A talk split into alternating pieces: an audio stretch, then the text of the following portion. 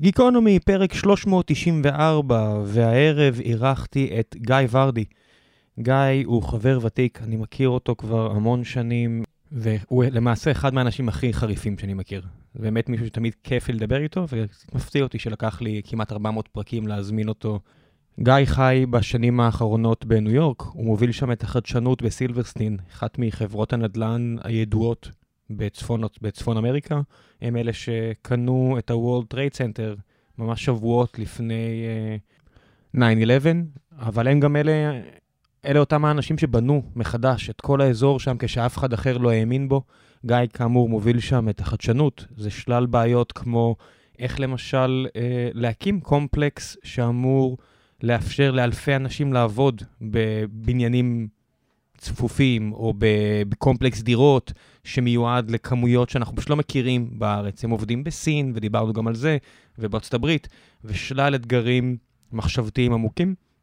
אבל גם דיברנו הרבה על עולם החינוך, כי uh, גיא היה המנכ"ל ואחד המייסדים של מטיפיק, שניסתה לעשות מהפכה בכל הקשור ללימודי מתמטיקה, והיה לי כל מיני אינטראקציות איתם, ומכל פעם שישבתי עם גיא, היה לו מלא סיפורים שכל הזמן גרמו לי להבין שאולי אנחנו נובחים על העץ הלא נכון. ודיברנו על זה הרבה בפרק, על החשיבות של חיזוק החוליות החלשות ביותר בשרשרת, וכמה לפעמים אנחנו כיזמים, צריך להגיד את האמת, די פריבילגיים. אני יודע שיש הרבה אנשים שלא כל כך אוהבים את המילה הזו, כי היא עושה להם קצת EBGB, אבל יש, יש משמעות למילה הזו, וכשאנחנו נמצאים איפה שאנחנו נמצאים, אנחנו חושבים על סט מסוים של בעיות, ובכלל לא על בעיות אחרות ש... כמו שאמרנו בפרק, קצת national geographic, אנחנו יודעים עליהן, שומעים עליהן, אבל לא באמת נחשפים עליהן, אז גיא קצת נתן את האינפוט שלו בתור מי שהגיע לכל מיני מדינות עולם שלישי, וכל האזורים בארצות הברית שפחות רואים אותם בטלוויזיה. אז דיברנו על זה, ודיברנו על מגורים בארצות הברית, ודיברנו על ניו יורק בתקופת הקוביד.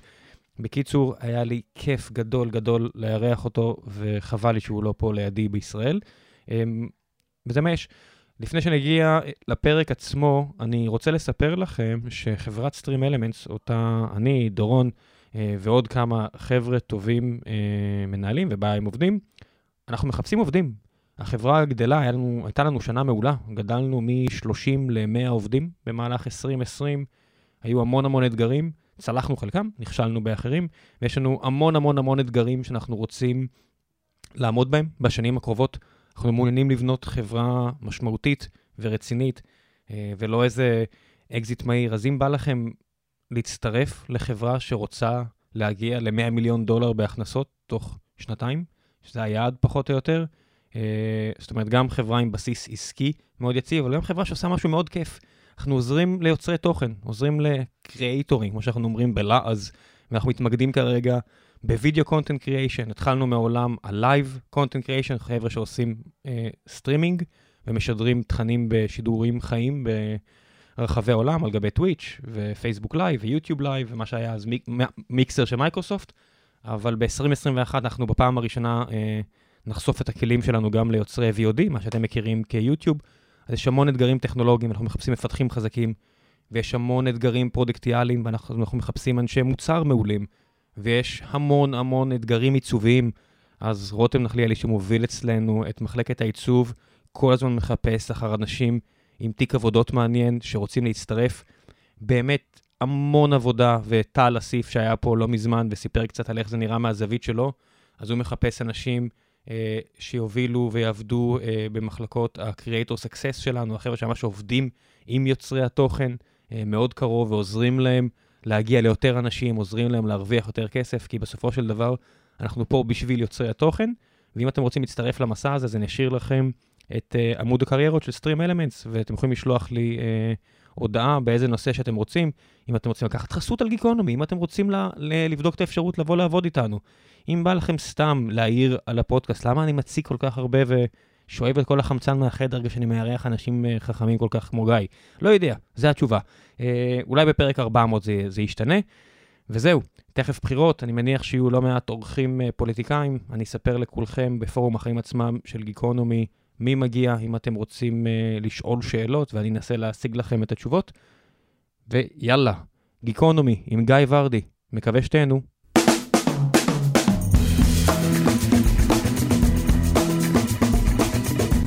גיקונומי, פרק 394, והערב יש לי את הזכות לארח את גיא ורדי, אדם שאני מכיר כבר הרבה מאוד שנים, ואני לא מבין איך לא עשינו עד עכשיו פרק, ויש הרבה על מה לדבר, אז דבר ראשון, ערב טוב, גיא.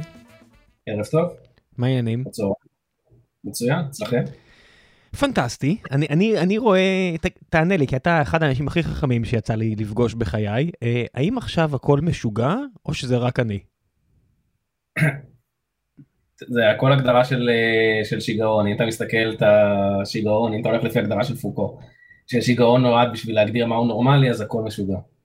אני, אתה יודע, כאחד שממש אוהב היסטוריה ומנסה לקרוא הרבה, אני תמיד מנסה לנחם את עצמי ולהגיד, זה לא באמת יותר משוגע מפעם, זה לא יותר אלים מפעם, אבל כן. משהו, משהו שונה. משהו שונה, כי אנחנו מפונקים, אתה מסתכל, הדור שלנו, ונגיד הדור של ההורים שלנו, לא היו איזה דרמות גדולות. אחרי מלחמת העולם השנייה, הארץ אה, תשקוט ל-70 שנה. אז היה דרמות, אבל זה היה בדרדלה. כן, אתה חושב? ופתאום, אתה תסתכל על ההיסטוריה האירופאית, אה, לדוגמה. מה שקורה פה זה נורמלי לגמרי עד המאה ה-20, עד אמצע המאה ה-20. שכל כמה שנים יש איזו התפוצצות מוחלטת, מעבירים עמים ממקום למקום, מלחמות, מגפות, אנחנו פשוט נהיינו רגילים ל-new normal, שהוא לא, בהיסטוריה האנושית הוא לא נורמלי. אני רואה למשל, עכשיו היה לנו איזו ישיבת חברה, והאחראית HR אצלנו סיפרה לי כמה מה שקורה, מה שקרה עם הקפיטל, אה, עם הקפיטל היל, עם החבר'ה של הטראמפ ספורטרס, כמה זה ערער אותה וכאלה, וכמה זה ממש אה, זרק קרבבול אה, לראש של האמריקאים, ואני קורא הרבה דיווחים כאלה, ואני מסתכל מהצד כישראלי, ואני אומר, אני מנסה להיות אמפתי ללהבין אה, מה, מה המשמעות האמיתית היא, ואני מן הסתם קשה לי, כי זה לא, זה לא סמל שלי. אתה כמי שחי בארצות הברית כל כך הרבה שנים, מבין את הקטע כבר?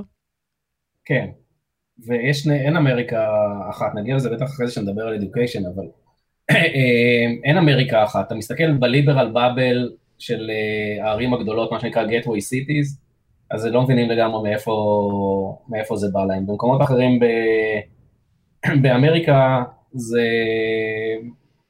יותר הגיוני מבחינתם בתור, לא הופך את זה ללגיטימי, אבל יותר הגיוני. אבל לתת לך את הדוגמה כמה זה ערער את תפיסת העולם, אתה שומע בריל טיים, ברדיו את הדיווחים מה, מהאולפן ששואלים את כתבי השטח, אז במקרה יצא לי לשמוע NPR שבזמן המהומות, והכתבת באולפן שואלת את הכתבת בשטח, תגידי, זה הפיכה צבאית? והיא לא שאלה אותה בתור make statement פוליטי, אלא ברור שפרצו את השערים של הפנטגון, ברור שהמשטרה עומדת בצד ולא קורה כלום, וברור שהנשיא לקח ועודד את האספסוף אה, להיכנס בסמלי הממשל. עכשיו, חוץ מלהשתלט על הרדיו והטלוויזיה, זה הפיכה צבאית. עכשיו, המזל היחידי שטראמפ הוא לא מנהל מאוד מוכשר. כן, זה גם לא... זה הפיכה צבאית אה, אחוש לוקי דרדלה, אתה יודע, זה הפיכה צבאית של החבר'ה מהריאליטי, עם הברווזים. בסדר, היה שם מישהו קצת יותר capable, ברמה של, אה, של ניהול. זה הכל, אתה יודע, זה כמו שאתה מסתכל על סטארט-אפ, אתה אומר הרעיון יופי, אבל הכל זה execution. אז ה execution היה די מצ'וקמק כן. בהגדרה שלו. אתה מרשה לי לעבור על חוק גודווין? קדימה. רק בינינו, כי זה בעברית, ושנינו לא נסתבך. כן, ושנינו לא נסתבך. בסוף, אה, גם החבר אה, אדולף, לפני שהוא הצליח, הוא עשה איזה פוטש במרתף בירה במינכן, שהיה די פתט. כן. והוא ישב בכלא, והוא סידר את המחשבות, והוא יצא עדיין עם ספר שכל העולם ואשתו בגרמניה התייחסו אליו ממש בזלזול, אבל אמרו, יש שם משהו. זאת אומרת, בבירור זה בן אדם נחות אינטלקטואלית מאיתנו, הגרמנים הנעלים, אפילו בצד הימני של המפה, אבל הוא יודע לדחוף את ההמונים. וההמונים אכן אה, נדחפו. עכשיו, אני לא עושה את כן. ההגבלה הזאת, ברור, כי, אתה יודע, לא, אני לא עושה אותה. אני רק אומר בקטע של מהפכות שהן בהתחלה דרדלה, לאורך כל כן. ההיסטוריה, המהפכות תמיד התחילו בתור דרדלה. אז הדבר שהכי מפחיד אותי, אם אתה מכניס את האדון אלדולף, אתה מסתכל מה הקרקע בגרמניה בין המלחמות שגרמה לעליית הנאציזם, הגורם מספר אחד היה תחושה שבגדו בהם. שאם אה, לא, גרמניה לא הייתה, אם היהודים והקומוניסטים תוקעי סכין בגב האומה לא היו מכריחים את גרמניה להיכנע, גרמניה הייתה מנצחת במלחמה. והאווירה הציבורית הזאת נתנה לגיטימציה לנאציזם. עכשיו עם אלף אלפי ודאות וכו' וכו' וכו', אני חושב שהסיכון האמיתי ברטוריקה של טראמפ זה לא במיני פוטש הזה על הפנטגון, על הקפיטול, אלא העובדה שהוא, אתה מסתכל בערך 70% מהמצביעים הרפובליקנים, אחרי הפשיטה על, ה, על הקפיטול עדיין בטוחים שגנבו להם את הבחירות. וזה, אתה לא יודע לאן זה יתפתח, ברגע שיש לך כזה ערעור אה, בסיסי של היסודות הדמוקרטיים. אז אני חושב שאנחנו ראינו רק את הוונטיל הראשון שמשחרר טיפה לחץ, אבל אם החבר'ה שם לא ישתלטו על הנרטיב, זה לא ייגמר טוב בטווח הארוך. אתה חושב? אני, כן. אני, אני, אני, אני לא אומר אתה חושב במובן של, כי אמרת את זה, אני לא אומר שאתה אומר סתם, אבל יש, יש, אה, זאת אומרת, לא סתם הדמוקרטים שוב לקחו את ה-majority vote, זה הרבה יותר מאשר רפובליקאים, זה מיליוני אנשים יותר הצביעו לדמוקרטים, ונראה כאילו אם מביאים יותר ילדים, זה כאילו, את, כאילו, כאילו. התהליך הזה של, כמו בארץ, שאני אומר, אני לא מבין איך, בלי להיכנס פה לדמוגרפיה, אבל אני לא מבין איך השמאל אי פעם יהיה בשלטון בארץ, פשוט בגלל העובדה שיש יותר ילדים שנולדים למשפחות ההם, ואחוזים של כמה אנשים לא חושבים כמו ההורים שלהם. אז אני מסתכל על מה קורה בארצות הברית, וזה נראה כאילו לגמרי בכיוון ההפוך לטובת הדמוקרטים. אז אני לא חושב שזה המצב, אני, לא, אני חושב שיש פה הרבה מעבר ל identity politics.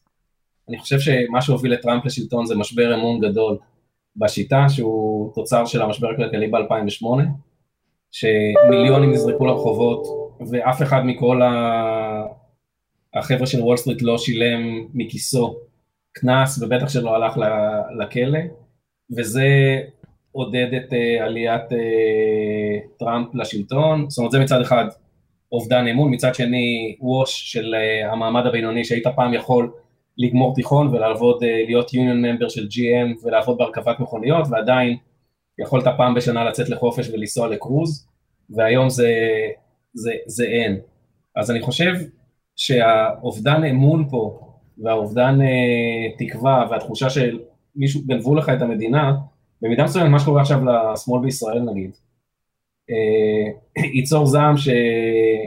שאנשים כמו טראמפ ידעו לתעל אותו לתועלתם. כן, שאנשים בשמאל בארץ לא מצליחים כל כך, זאת אומרת היה...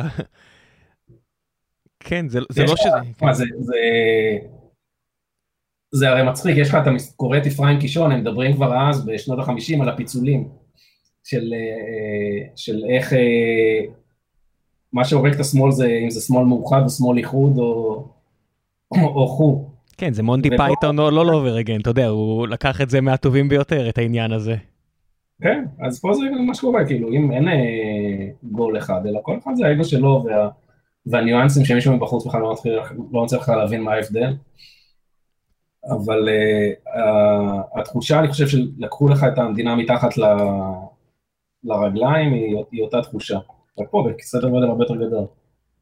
אתה חושב ש... ותכף גם נגיע לחינוך, כי זה מתחבר לזה, שמה שקרה הרי ב-2008, אני, אני, אני עדיין זוכר מה היה שב-2000, שאנשים uh, שעשו תפקידים מאוד בינוניים, קיבלו צ'קים נורא נורא גדולים, ואני זוכר אפילו אני ואתה דיברנו על זה באיזושהי סיטואציה כן. שחשבנו לעבוד ביחד, אמרתי לך שקשה לי קצת עם התחושה הזו שאנשים ב...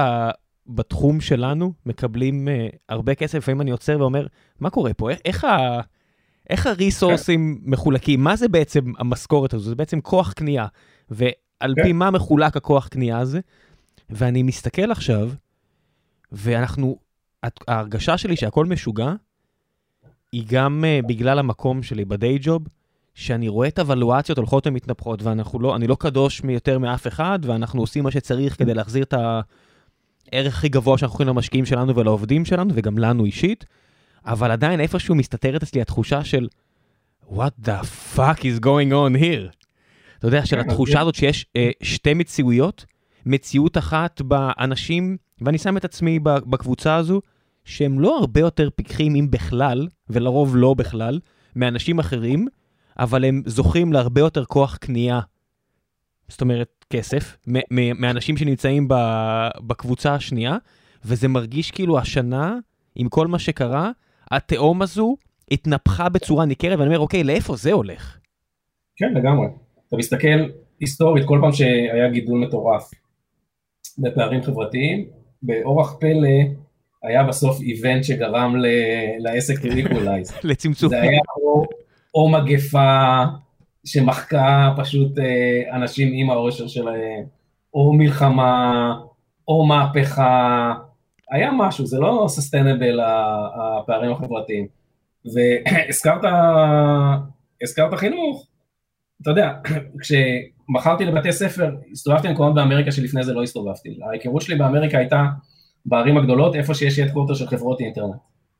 וכיסיתי, אני חושב, את רוב הערים הגדולות שיש להן חברות אינטרנט, פתאום הגעתי למקומות שרגל אדם לבן לא, לא דרכה בו אה, לפני זה, ואתה מסתכל ומסתבר שיש אמריקה אחרת, שהיא מאוד, שהיא מדינת עולם שלישי, נגיד את זה בצורה הכי עדינה שאני, שאני יכול, ויש, אתה יודע, אני יכול לתת אין ספור דוגמאות, ה... יש שני סיפורים, אחד מהם, אה, חשבתי שאני רוח חכם והתגלה שאני הרבה פחות, ואני אתחיל אבל דווקא מהשני, היה לנו פגישה באיזה פרבר של לוס אנג'לס, ואתה יודע, אחרי שאתה מדבר ואתה מסביר מה קורה, מדברים, ואתה לא מבין את הפערים החברתיים עד שאתה מגיע לעובדה שמגיעים ילדים רעבים לבית ספר. ואחת המורות שם ציטטה תלמיד שלה, שאמר לה, מה זה האוכל הזה? בכלא כבר היה לי אוכל יותר טוב. ילד בן 15, שזה הרפרנס פוינט אה, שלו לאוכל רע ואוכל טוב, זה לא אתה שאתה אומר בטירונות, היה לי ככה, ילד בן 15. הסביר שבכלא היה לו יותר אוכל מה... ממה שנותנים לו בבית ספר. אז עם כל הכבוד, טירונות, ואתה יודע, אנשים יכולים להגיד, אבל הצבא זה גם uh, מוזר. עכשיו מאזין אומר, כן, אמנם בשני המקרים שוללים את החופש מהאזרח, אבל הפער בין כלא לבין uh, טירונות, הוא גדול כמו הפער שאני מתייחס אליו בהרגשה שלי, שנוצרת פה בעיה אמיתית. נכון, אבל כמה אנשים אתה מכיר שבגיל 15 באו ואמרו האוכל בבית ספר, בקפיטריה של הבית ספר הוא... הוא יותר גרוע מאשר מה שהיה לי בכלא. אני לא מכיר אנשים שהיו בכלא. אתה רוצה, אתה יודע, זה כמו שבאתי לשאול אותך, תגיד, כמה אנשים אתה מכיר שהצביעו לטראמפ ומרגישים שגנבו את הבחירות? אני מניח שלא הרבה. כן, כי אנחנו ב liberal bubble. דוגמה שנייה שהייתה, שחשבתי שאני חכם גדול והתגלה שאני הרבה פחות חכם והרבה פחות גדול, אה, התחלנו, שכרנו איש אה, מכירות באזור של טנסי, שזה Middle America כזה, וב playbook שלנו התחלנו לטרגט מורים ב... באזור, ועשינו קמפיין כזה של איך אתה יכול לשפר את האדיוקיישן של הילדים, וטטטה, והייתה מורה שנכנסה בנו ברב רבק בפייסבוק. של אתם דילוז'נל, ואין לכם מושג, ואין לנו אפילו טאבלטים פה, אז מה אתם מדברים על התוכנה שלכם? הייתה מאוד כועסת. אמ, אז החלטנו, היות ואנחנו כל כך חכמים, שנהפוך את זה ל... להזדמנות PR, והמצאנו סיפור שמאוד התרגשנו מהמחויבות שלה לילדים, ואנחנו רוצים לתרום להם טאבלטים ותוכנות. זה סיפור של כמה אלפי דולרים, לא, לא הוצאה מטורפת לחברה. הייתם עם חברה מאומנת היטב, זה לא ש... אתה יודע, זה לא איזה סטארט-אפ צעיר. כן, ועוד רממותי המנכ"ל שם את עצמו על מטוס וטס לטנסי, לתת את התרומה שלנו למורה שהייתה חשוב לה, לילדים, ובמקרה היו שלושה צוותי טלוויזיה מקומיים בכיתה, והמורה הייתה בסיפור, וכולם יצאו נורא מרוצים. ואחרי שהטלוויזיה הלכה, ואחרי שנתנו את הטאבלטים ונגמר כל הטקס, יושבים ומדברים. אז הסתבר שהמורה התגרשה שנה קודם, והאימפקט הכי מרכזי של זה שהיא לא יכולה לקנות יותר אוכל לתלמידים.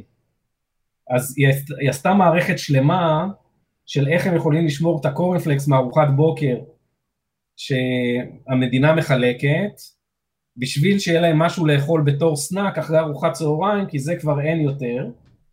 אז אתה מסתכל, מורה באמת, שלמדה תואר ראשון ולמדה תואר שני ומצאה את עצמה בבית ספר בנוקסוויל טנסי, חצי מהזמן שלה היא לא מקדישה לאיס לפתח אינטואיציה מתמטית אצל הילדים, חצי מהזמן שלה היא דואגת איך הילדים לעזאזל לא יהיו רעבים בבית ספר כי אין להם אוכל מהבית.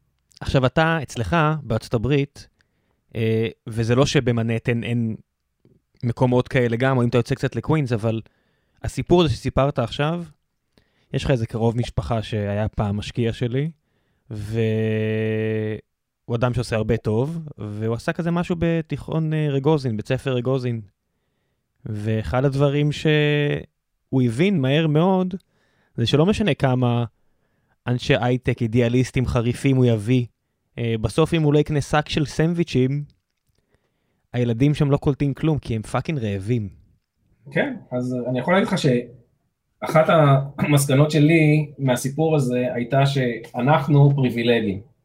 בעצם העובדה שאנחנו יזמים אנחנו פריבילגים, כי זה מאוד נחמד האבלואציות שאתה מדבר עליהן, אבל ה flip side של המטבע זה שזה יכול גם לא לעבוד. ואז אתה נשאר שנה. שנה וחצי, שנתיים, בלי משכורת. ובשביל לקחת את הסיכון הזה אתה צריך להיות חתיכת פריבילגי של מה קורה אם העסק לא עובד כמו שצריך ואתה נתקע בלי מקורות פרנסה.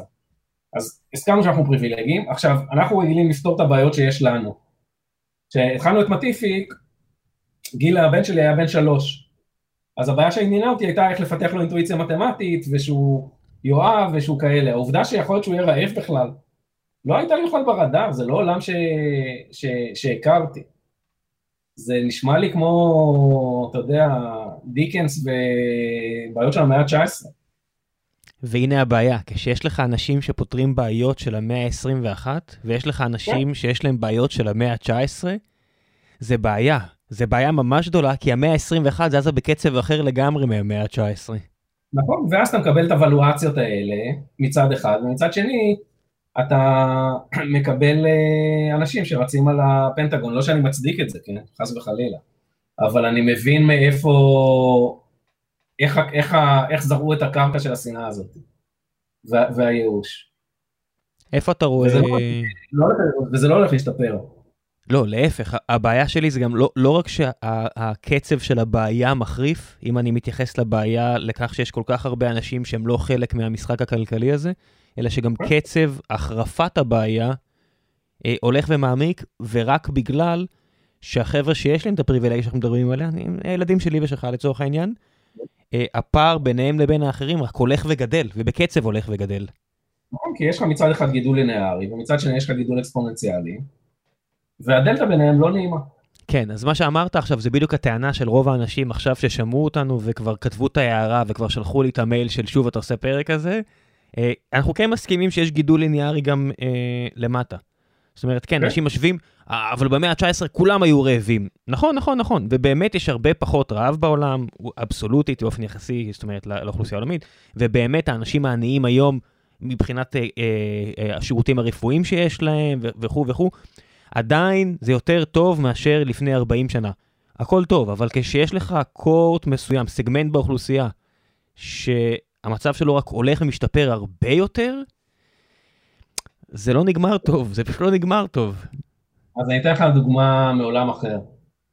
עשינו אלגוריתם שבצורה אוטומטית מושיב אנשים במשרד. עכשיו, זה נשמע בעיה די מפגרת, זה לא, כי האפשרויות הושבה במשרד זה עצרת של N. זה יש יותר במשרד, נגיד כמו של סילברסטין 200 איש, יש יותר אה, אפשרויות הושבה מאשר מספר האטומים ביקום. זה מספר מאוד מאוד גדול, אתה לא יכול לפתור את זה ב brute force. אז התחלנו לעשות כל מיני אלגוריתמים של אופטימיזציה, ובשביל אלגוריתם של אופטימיזציה אתה צריך לתת constraints. ואחד ה constraints הגדרנו אותו בתור friends algorithm. רגע, רגע, רגע, יש אנשים שמעירים לי העברית, אז אה, אילוצים, ואתה צריך לתת בסוף אה, מה האילוצים שלך כדי להגיע לאופטימלי. מה זה אופטימלי בעברית צחה? אה, המצב הכי טוב. הנה, עשיתי את שלי. המגיבים שצועקים על העברית-אנגלית, קיבלתם. אני אמרתי עצרת, לא אמרתי פקטוריאל. פקטוריאל, יפה, עשית את שלך. לא סתם, אתה מבין, כל מה שקשור למתמטיקה, אתה כבר יודע את המונחים, אבל ישר רצת ל... כן, כי תשמע, אני גם מסתכל על האנגלית שלי, האנגלית שלי הייתה מהצבא, נתנו, הגעתי לצבא, אמרו לי, היה ארון כחול של הארגז, ואמרו לי, זה המאניולים, יש לך חודש לקרוא. כאילו, אין לי בעצם אנגלית שלי שהיא לא טכנית. אז אין, אין אה, עצרת להושיב 200 אנשים בסילברסטין, אחת מחברות הנדל"ן הידועות אה, בניו יורק, מי שגם אה, עדיין לא הזכרנו את זה, אבל אתה עומד בראש האינוביישן שלהם ובניתם את ה-World Trade Center ואתם עושים פרויקטי ענק לאלפי משפחות בפרויקט אחד, דברים שבארץ אין, כן. אבל נגיע גם לזה. אז חכה, אתה רצית לסדר 200 אנשים במשרד ולסדר 200 אנשים במשפט, כן, 200 עצרת, כן. אז אחת הבעיות זה מה זה פייר. זאת אומרת, ברור לנו לגמרי מבחינת סגנון העבודה שלך, איזה תנאים סביבתיים אתה צריך, ועם איזה אנשים אתה אה, עובד, ואם אתה צריך לעבוד מהבית ולא. כל הפרמטרים האלה מאוד קל למדוד, מאוד קל לעשות קלסיפיקציה, מה שבלתי אפשרי לעשות, זה מה נתפס אצל אנשים בתור פייר. והתחלנו באלגוריתם מאוד נאיבי, ואמרנו, אין מצב שאתה מקבל שולחן יותר טוב מהבוס שלך. שזה נשמע אילוץ אה, הגיוני, נכון? יש היררכיה בארגון, אין מצב שאתה תקבל שולחן יותר טוב מהבוס שלך. נפלנו על זה על הפנים, כי אתה לא משווה לבוס שלך. אתה משווה לפירס. איך יכול להיות ש... שראם, שהוא יותר קרח ממני, מקבל שולחן עם uh, חלון החוצה, ואני, שאני עובד יומיים יותר ממנו וגם מסתרק, מקבל שולחן פנימי. ואתה מסתכל על אה, פערים חברתיים, כן, יש את המצבים האובייקטיביים, סבבה, אבל זה לא עוזר לתחושת הפייר, או שגנבו לי את המדינה של, ה... של האנשים. איך חינוך, אה, וזה עוד משהו שהומצא במאה ה-19 ונזרק למאה ה-21, אה, איך חינוך מודרני בחזון שלך, שעדיין אני מניח שיש לך כזה, כי עדיין יש לך ילדים במערכת החינוך, אז זה לא הולך לשום מקום. הרי ברור לך, כמו שברור לי, שהמצב הנוכחי הוא מתחת לבינוני, ואתה נמצא בעיר הרבה יותר, אה, נגיד, מוצלחת מהבחינה הזו משלי. האפשרויות שלך יותר טובות, ועדיין, אני, אני אגיד שכנראה... אני לא, אני לא בטוח, דרך אגב, אני לא בטוח. מה הכוונה? אני לא בטוח ש... שיש יתרון גדול לתלמיד במערכת החינוך בניו יורק, לעומת תלמיד במערכת החינוך הישראלית. בוא נפתח את זה שנייה לפני שנמשיך.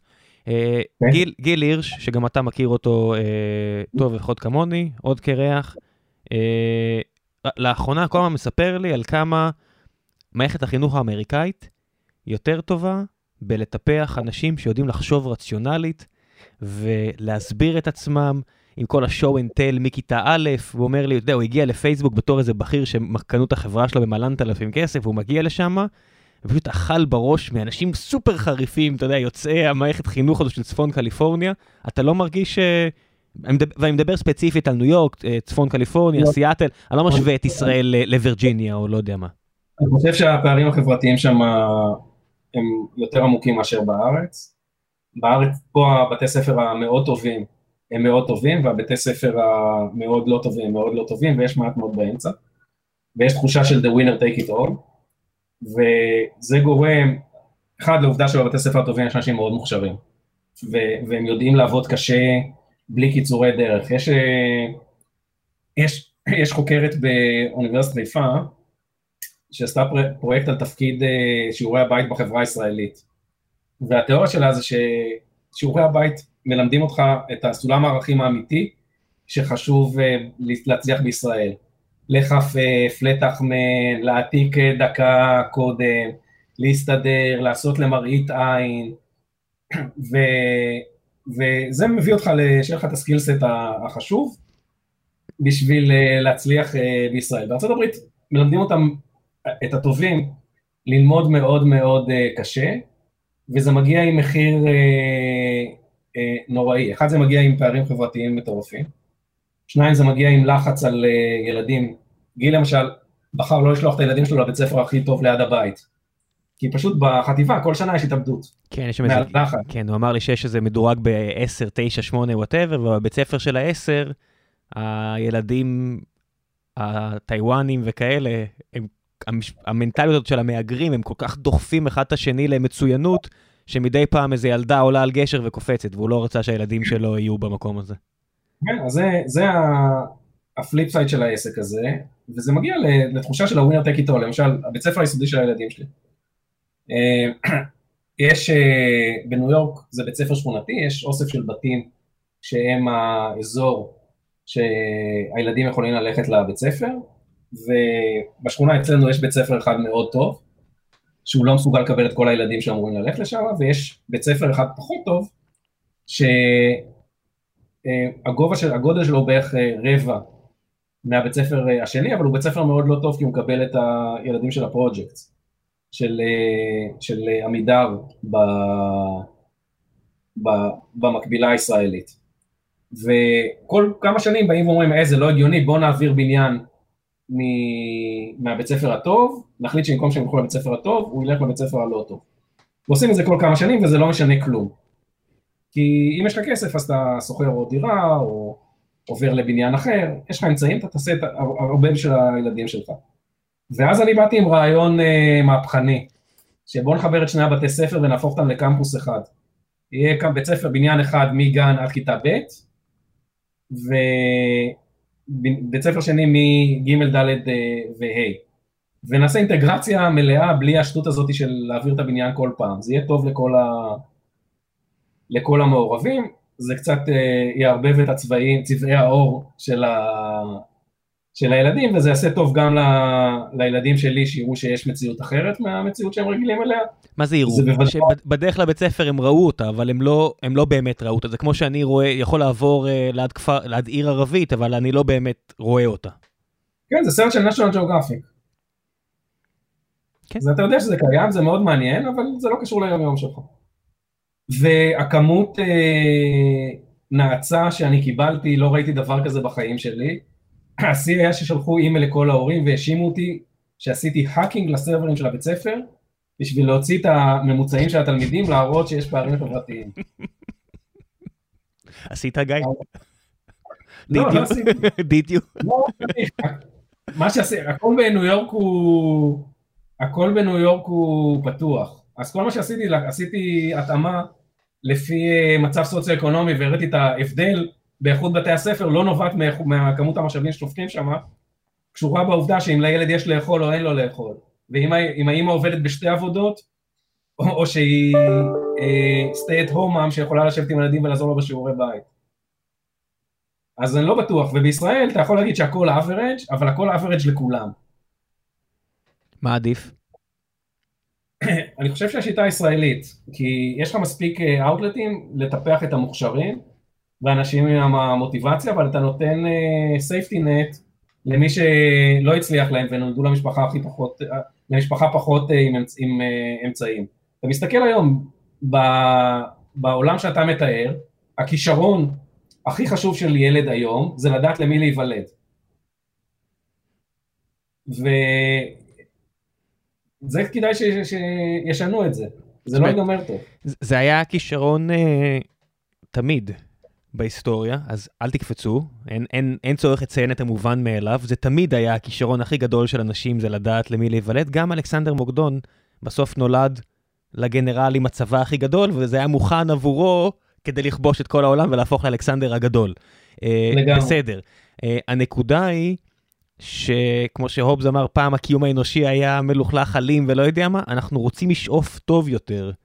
והשאלה שלי, איפה הקו עוצר? אתה יודע, הרבה פעמים אני מדבר עם אנשים כאלה, ואז הם לוקחים את הקו ואומרים, או, went too far, went too far, went too far.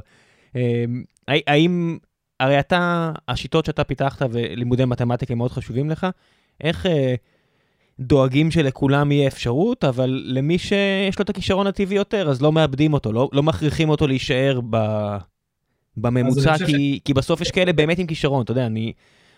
אתה כזה, ואני מכיר הרבה כאלה שיש לכם כישרון אנליטי, שמה לעשות, אין להרבה אנשים אחרים, ולהגביל אדם עם כישרון זה, זה אחד הדברים העצובים. אז אחד, אה, אני מסכים, אבל יש מסגרות שמאפשרות את זה. אה, אתה מסתכל למשל, אבא שלי, את, את כל זמנו, 30 שנה האחרונות מקדיש לבית ספר ילדים מחוננים. עכשיו, זה לא במקום מערכת החינוך. זה כמו שיש טעוני טיפוח מפה, יש גם טעוני טיפוח מהצד השני. זה לא אומר שבשביל לתמוך ב, בקבוצה אחת אתה צריך uh, להתעלם מקבוצה, מקבוצה אחרת. זה נקודה ראשונה. נקודה שנייה, אם אתה שואל אותי מה הרעה החולה של מערכת החינוך, אני חושב שזה הציונים. כי בציון בעצם לוקחים שלושה מרכיבים שונים. אחד זה הערכה, אתה יודע, כל אחד מאיתנו עובד עם KPIs, לא יודע איך אומרים את זה בעברית. אין, אין, אין מילה, יעדים, יעדים. יעדים מדידים אבל. כן. וגם יעדים מדידים חשובים, הקי, אל תשכח את הקי. כן, כן, כן. בשביל לדעת איפה להשתפר, אז זה, שאתה עושה מבחן, זה נקודה אחת שהיא חשובה. נקודה שנייה, יש אלמנט של gamification שם, של היי, הנה תסתכל 90, היית עובד עוד קצת, היית מקבל 100 אה, ויש לך סמיילי ו...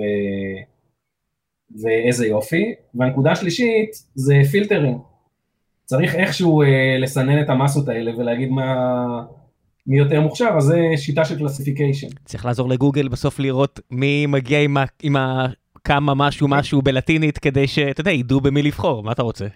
כן, אז uh, אתה מסתכל על השותף של אה, וורן באפט, הוא אמר, תגיד לי מה ה incentive, אני אגיד לך מה ה outcome. אז uh, הציונים פשוט מבלבלים את כל, ה... את כל העולם פה. אתה מסתכל ואתה אומר, הרי מה זה למידה? למידה זה ידוע, יודעים, מפיאז'ה ואילך, כבר איזה, אני לא יודע כמה, 100, 150 שנה, יודעים שלמידה זה תהליך אקטיבי של trial and error, וזה אנטי ציונים, כי אם אתה יודע שהציון שלך ישפיע על uh, הסיכויי קבלה שלך לגוגל, אתה תיקח סיכון, או שאתה תלך על מה שאתה יודע ברמה מאוד uh, שטחית, ואם אתה מורה שיודע שה... שהבונוס שלך יגיע בהתאם לביצועים, אתה תדאג לזה שהחלשים uh, ילמדו, או שאתה תדאג לזה להעיף אותם מהתיכון בשביל שהממוצע בגרויות לא, לא ירד. עזוב את זה, ש... אתה יכול למנות בדיוק את החברה שמנית, הרי אם מישהו עכשיו, שאני כבר, לא יודע, כמעט 40, אם מישהו עכשיו אומר לי, אה, אני רוצה להתקבל, ואני מצטער חבר'ה שאני אומר את זה מהחו... משתי החברות האלה, ומישהו אומר לי, אני רוצה להתקבל לפייסבוק וגוגל, אני אומר לו, אדוני, בדקת בגלאסדור מה השאלות? כן. התכונ... התכוננת בדיוק, אבל בדיוק לשאלות, דיברת עם מישהו מבפנים, זאת אומרת, אה, אתה יכול להיות הכי פיקח בעולם, אבל אם אתה לא מדבר את השפה, נגיד בראיון product בפייסבוק, אם אתה לא מבין את המונחים, אתה יכול להיות גאון הדור, אבל אתה לא תעבור. ואז אני אומר, רגע, מה הם בעצם בודקים פה? ואז אני, אתה יודע, אני משליך מזה למערכת החינוך. מה בעצם הם בודקים פה? הם בודקים פה את היכולת שלך להבין מהם חוקי המשחק ולנצח. וזה מה שבודקים. אז את ה incentive שלהם אני מבין, כי זה incentive די טוב ל corporate שהוא אה, הוא, הוא ממש מדהים, כן? שני החברות האלה, ואז זה באמת incentive מעולה להבין אם הבן אדם יודע לזהות את חוקי המשחק ולנצח על פיהם, כי גם המנהל של ה site וגם המפתח הכי תחתון, כולם צריכים לעמוד בדרישות האלה של להבין את חוקי המשחק ולנצח אותם, ומערכת החינוך, אני לא בטוח שככה זה צריך להתנהל. יש uh, תיאוריה שזה מתקשר לנו קצת לאינוביישן, אבל יש תיאוריה שמסבירה את השקיעה של סין הקיסרית. מה שהיה בסין היה מבחן, כניסה לשירות הציבורי.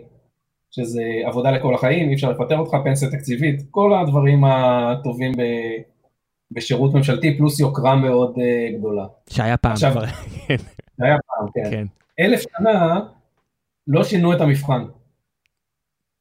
ותחשוב שהאנשים הטובים ביותר פשוט למדו חומר שהוא לא רלוונטי ליום יום שלהם יותר. לקחו את שכבת המצטיינים הסינים, ופשוט הפכו אותם לחדלי אישים עם שום ערך פרודקטיבי. ואתה מסתכל מה קורה היום במערכת החינוך האמריקאית עם התחושה של the winner take it all, שאם אתה לא נכנסת לאוניברסיטה המתאימה ואין לך את, ה... את השורה המתאימה ברזומה, הסיכויי העבודה שלך הם uh, פחותים, אתה מבין שזה הולך לכיוון uh, הזה. ואז הם מסתכלים על יזמים בתור Outliers, שזה מאוד מצחיק אותי. כי גם שם הם מחפשים, uh, שם הם מחפשים גם כן פאטרנים. אז אם עזבת התיכון זה סימן טוב, אז אוקיי, צריך לעזוב את התיכון. אה, אה, הפסקת את הלימודים שלך ב-Ivy League, אוקיי, צריך להפסיק את הלימודים ב-Ivy League. צריך להתקבל ל-Ivy League ולהפסיק בשנה הראשונה עם הרעיון הטוב הראשון שמצאת. כן, עכשיו, זה כמו, אתה יודע, עם הדולפינים מצילים אה, אנשים, כי רק מי שהדולפין הציל חי לספר על זה.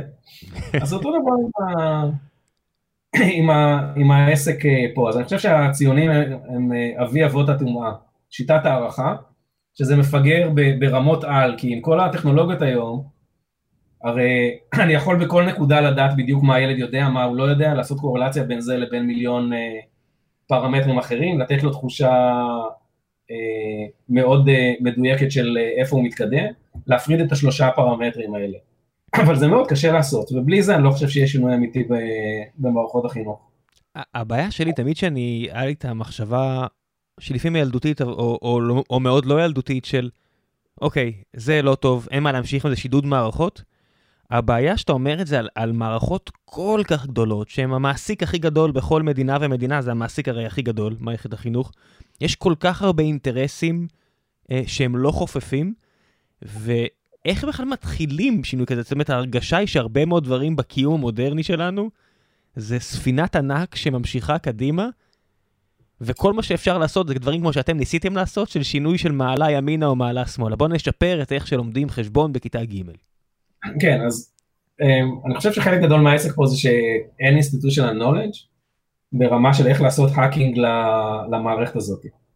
זאת אומרת, לי לקח שנתיים במטיפיק להבין איך מתקבלות ההחלטות במערכת החינוך האמריקאית. והלוואי והייתי חוסך את השנתיים האלה, וזה לא מאוד מתוחכם. זה הולך ככה, הברית יש 16 אלף school district, כל school district כזה זה משרד חינוך קטן שהוא מנהל את התקציבים. אה, מי שמנהל את זה, זה קוראים לזה אה, Education Board, זה מין אה, גוף נבחר, שהרמה של האנשים שם זה בין ועד הורים עירוני למועצת עיר, זאת אומרת, אנשים שיש להם איזה שהם שאיפות פוליטיות, והם בוחרים, מוציאים מכרז למשרה שקוראים לה superintendent, שזה שילוב של משרד, של שר חינוך ומנכ"ל משרד החינוך, שהוא מנהל את ה school district. עכשיו, הקדנציה הממוצעת של הבחור הזה הוא שנתיים. מה, כל מה שמעניין אותו, מישהו נכנס לעבודה, זה איך יאריכו לו את הקדנציה לשנתיים, כי אם לא, הוא צריך לקחת את המשפחה והילדים, ולעבור... אה, לאחד מה-15,999 school districts אחרים. אחרים. אז הוא הולך על מה שמדיד בשנתיים. ו-here goes the... צ'אנס שלך לעשות איזשהו שינוי במערכת החינוך האמריקאית. זה, זה, זה כל כך מבאס אותי הדברים האלה, כי יש מקרים, אתה יודע, אתה, ראיתי לא מזמן את הסדרה אמ, על טרוצקי, ומן הסתם מציגים שם את, אה, את סטלין בתור מישהו, אתה יודע, היה ברוט, והיה לא האדם הכי אינטליגנטי בעולם והכל, ואז אתה אומר, בסופו של דבר, אם אתה קורא את הביוגרפיה, לא של טרוצקי, אלא של סטלין, זאת אומרת, זה שהברוט הזה הגיע ושם תוכניות חומש למדינת האיכרים הזו, הוא די העיף אותם קדימה, הוא גם הרג מיליונים על הדרך, אז אני לא מנסה לפאר את שמו, אבל העובדה שמישהו מסוגל לתת, אה, אתה יודע, כמו קנדי, של עד סוף העשור הזה נגיע לירח, או רוסיה, תוך חמש שנים נעשה ככה וככה, או מה שקורה עכשיו בסין, האימפקט של לחשוב קדימה הוא כל כך משמעותי. אבל הבעיה היא ש... ולהתעלם מכל הנייסייר. כן, אבל... זה לא כן. לא רק לחשוב קדימה, לחשוב קדימה זה קל, vision זה נורא קל. כן, מה, vision, כן. execution. כן.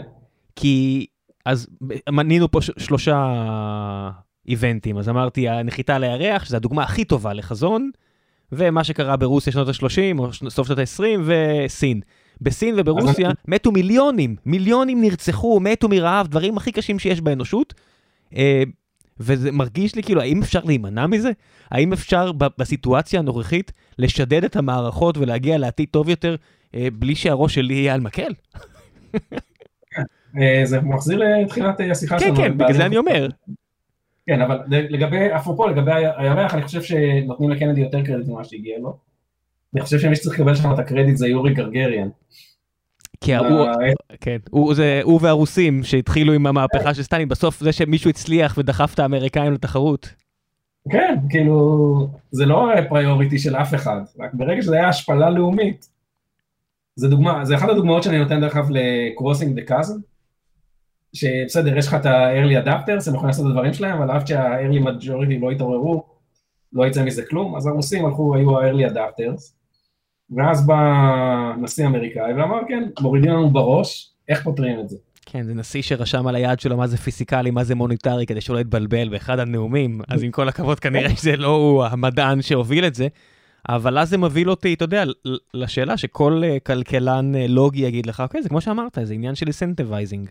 זה עניין של כן. תחרות ו incentivizing, ואז יצעקו כל הליברטריאנים שאומרים, טוב חבר'ה, מה אתם, מה אתם מדברים על חינוך? תגיד, דברו איתי על שיטת השוברים, תנו לתחרות לעשות את שלה, ואין לי, אני, אני אף פעם לא נכנסתי לדיונים האלה בעצמי, כי אני אומר, אני, אני יודע jack shit, אני יודע פשוט jack shit על הדבר הזה, אני יודע שזה כביכול עובד בשוודיה, אבל קראתי שזה לא באמת כל כך עובד בשוודיה, המציאות לא כל כך פשוטה. אה, אתה כמי שהתעסק בחינוך כל כך הרבה שנים, איך אתה רואה את זה? אין לי דעה נחרצת בנושא הזה, ויש יש good news ויש bad news פה. ה-good news זה תחרות משפרת וחופש בחירה של ההורים וכו' וכו' וכו'. ה-bad news יש שני דברים. אחד, יש אנשים ש exploit the, the. פגשתי מישהו שחלום חייו היה לנהל charter school כי זה מאפשר לו את הפרישה. הוא היה מורה וזה היה האקזיט שלו. אז אה, איך להקים צ'ארטר אה, school ולא עניין אותו שום דבר אה, אחר. והוא היה מספיק הגון לפחות לא לעטוף את זה. ואני מניח שהוא לא לבד ב...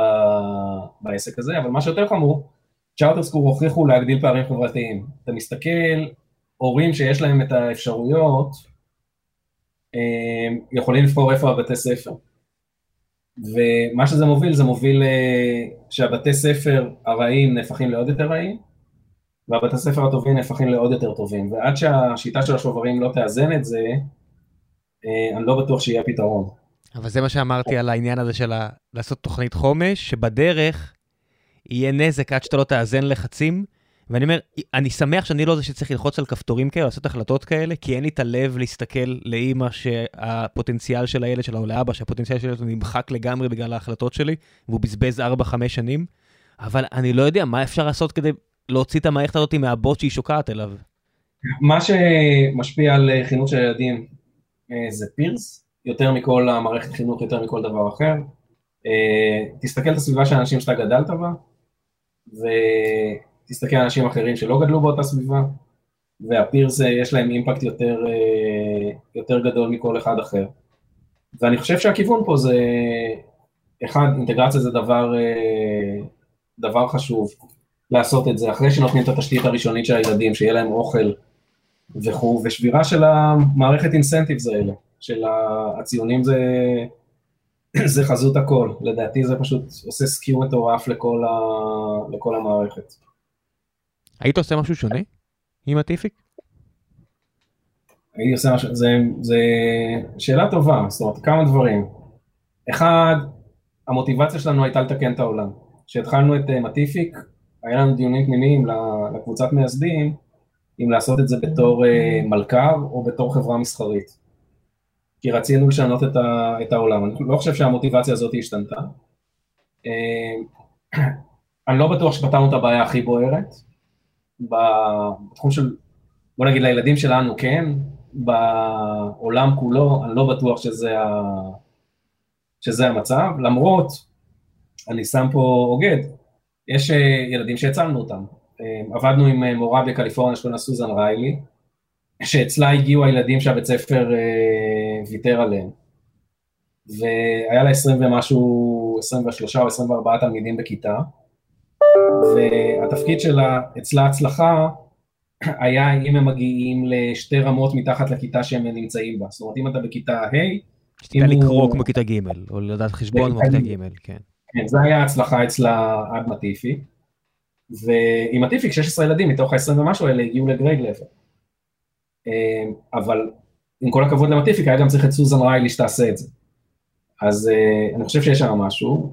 אז אני חושב שפתרנו את הבעיה בעיה שהיא חשובה אבל היא לא הכי חשובה, ואנחנו חשבנו שהעולם זה כמו האינטרנט, אם אנחנו נעשה bottom up distribution ונלך למורים, הם יכפו את זה על, ה, על המערכת.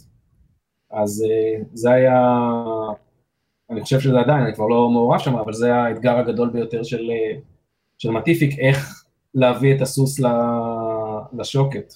הסתכלת קצת מה קורה במדינות אחרות? זאת אומרת, אני יודע למשל, תמיד יש איזושהי תיאוריה שרצה, שאחת מהבעיות, ונשמע כמו תיאוריה מאוד טובה, שאחת הבעיות זה שמעמד המורה. לא תופסים מהמורה, הם לא מקבלים מספיק כסף, ההורים מזלזלים בהם, ונורא קשה, הילדים מזלזלים, ואז נורא קשה לעשות את העבודה, ושחיקה נורא גדולה, המנהלים לא מקבלים את החופש, ידה ידה ידה. ואז אני, אני יודע, אבל שיש ניסויים חברתיים אמיתיים, זאת אומרת, מדינות שמתנהלות אחרת. אני יודע למשל בדרום קוריאה, שמעמד המורה הוא ממש גבוה, זה, זה, דרום זה... קוריאה זה נורא. דרום זה... קוריאה זה מערכת, זה מערכת נוראית.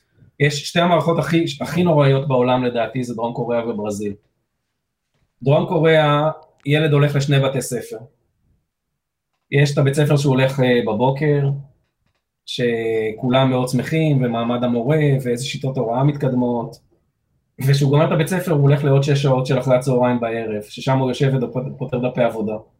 ונכנסים בו ברב רבק אם הוא לא פותר את הדפי עבודה, כי הציון שלו לא יהיה טוב לקבלה לקולג'.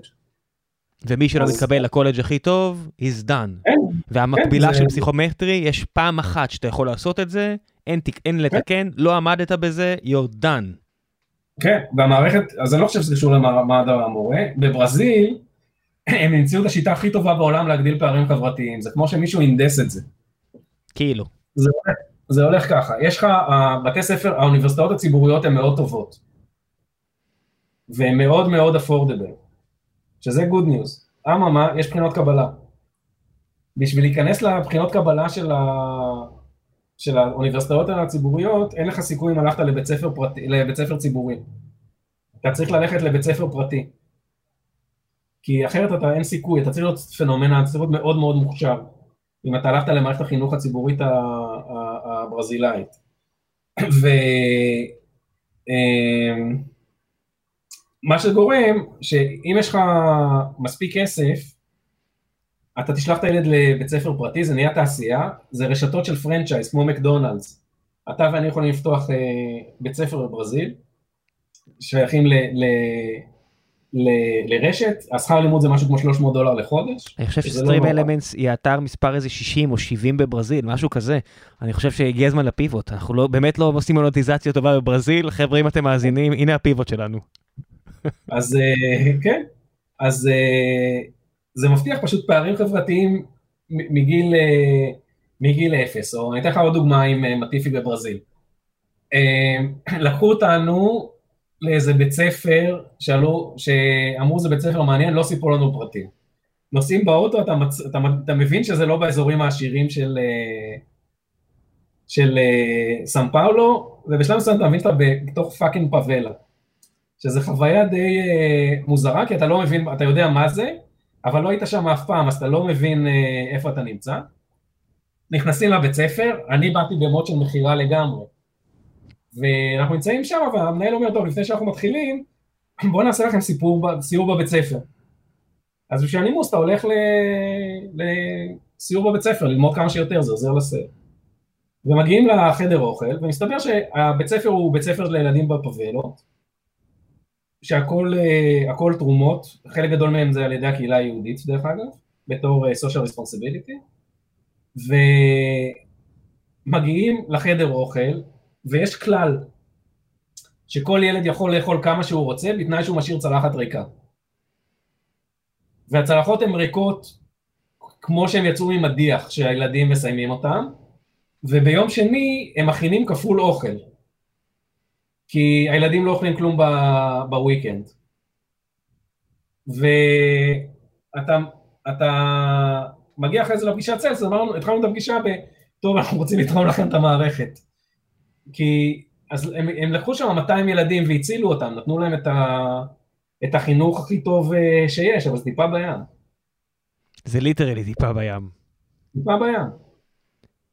וזה עדיין המערכת הכי יקרה ברוב המדינות. זאת אומרת, גם בארץ, מבחינת כספי הציבור, ואתה אומר, מה, אתה יודע, תתאר לי את ה winning picture של איך זה משתנה. אתה יודע, אני, אני הייתי מת לדבר עם הסוציאליסט, ה, לא יודע מה, קורטז, או לא יודע מי, שתשב מולי ותסביר לי מה אפשר לעשות. זאת אומרת, בסוף מדברים איתי רק על האמצעים הטקטיים של ניקח עוד מיסים, נ, נפרק את פייסבוק, את כל הדברים, אני אומר, אוקיי, אבל איך זה עוזר למה שאת מדברת עליו?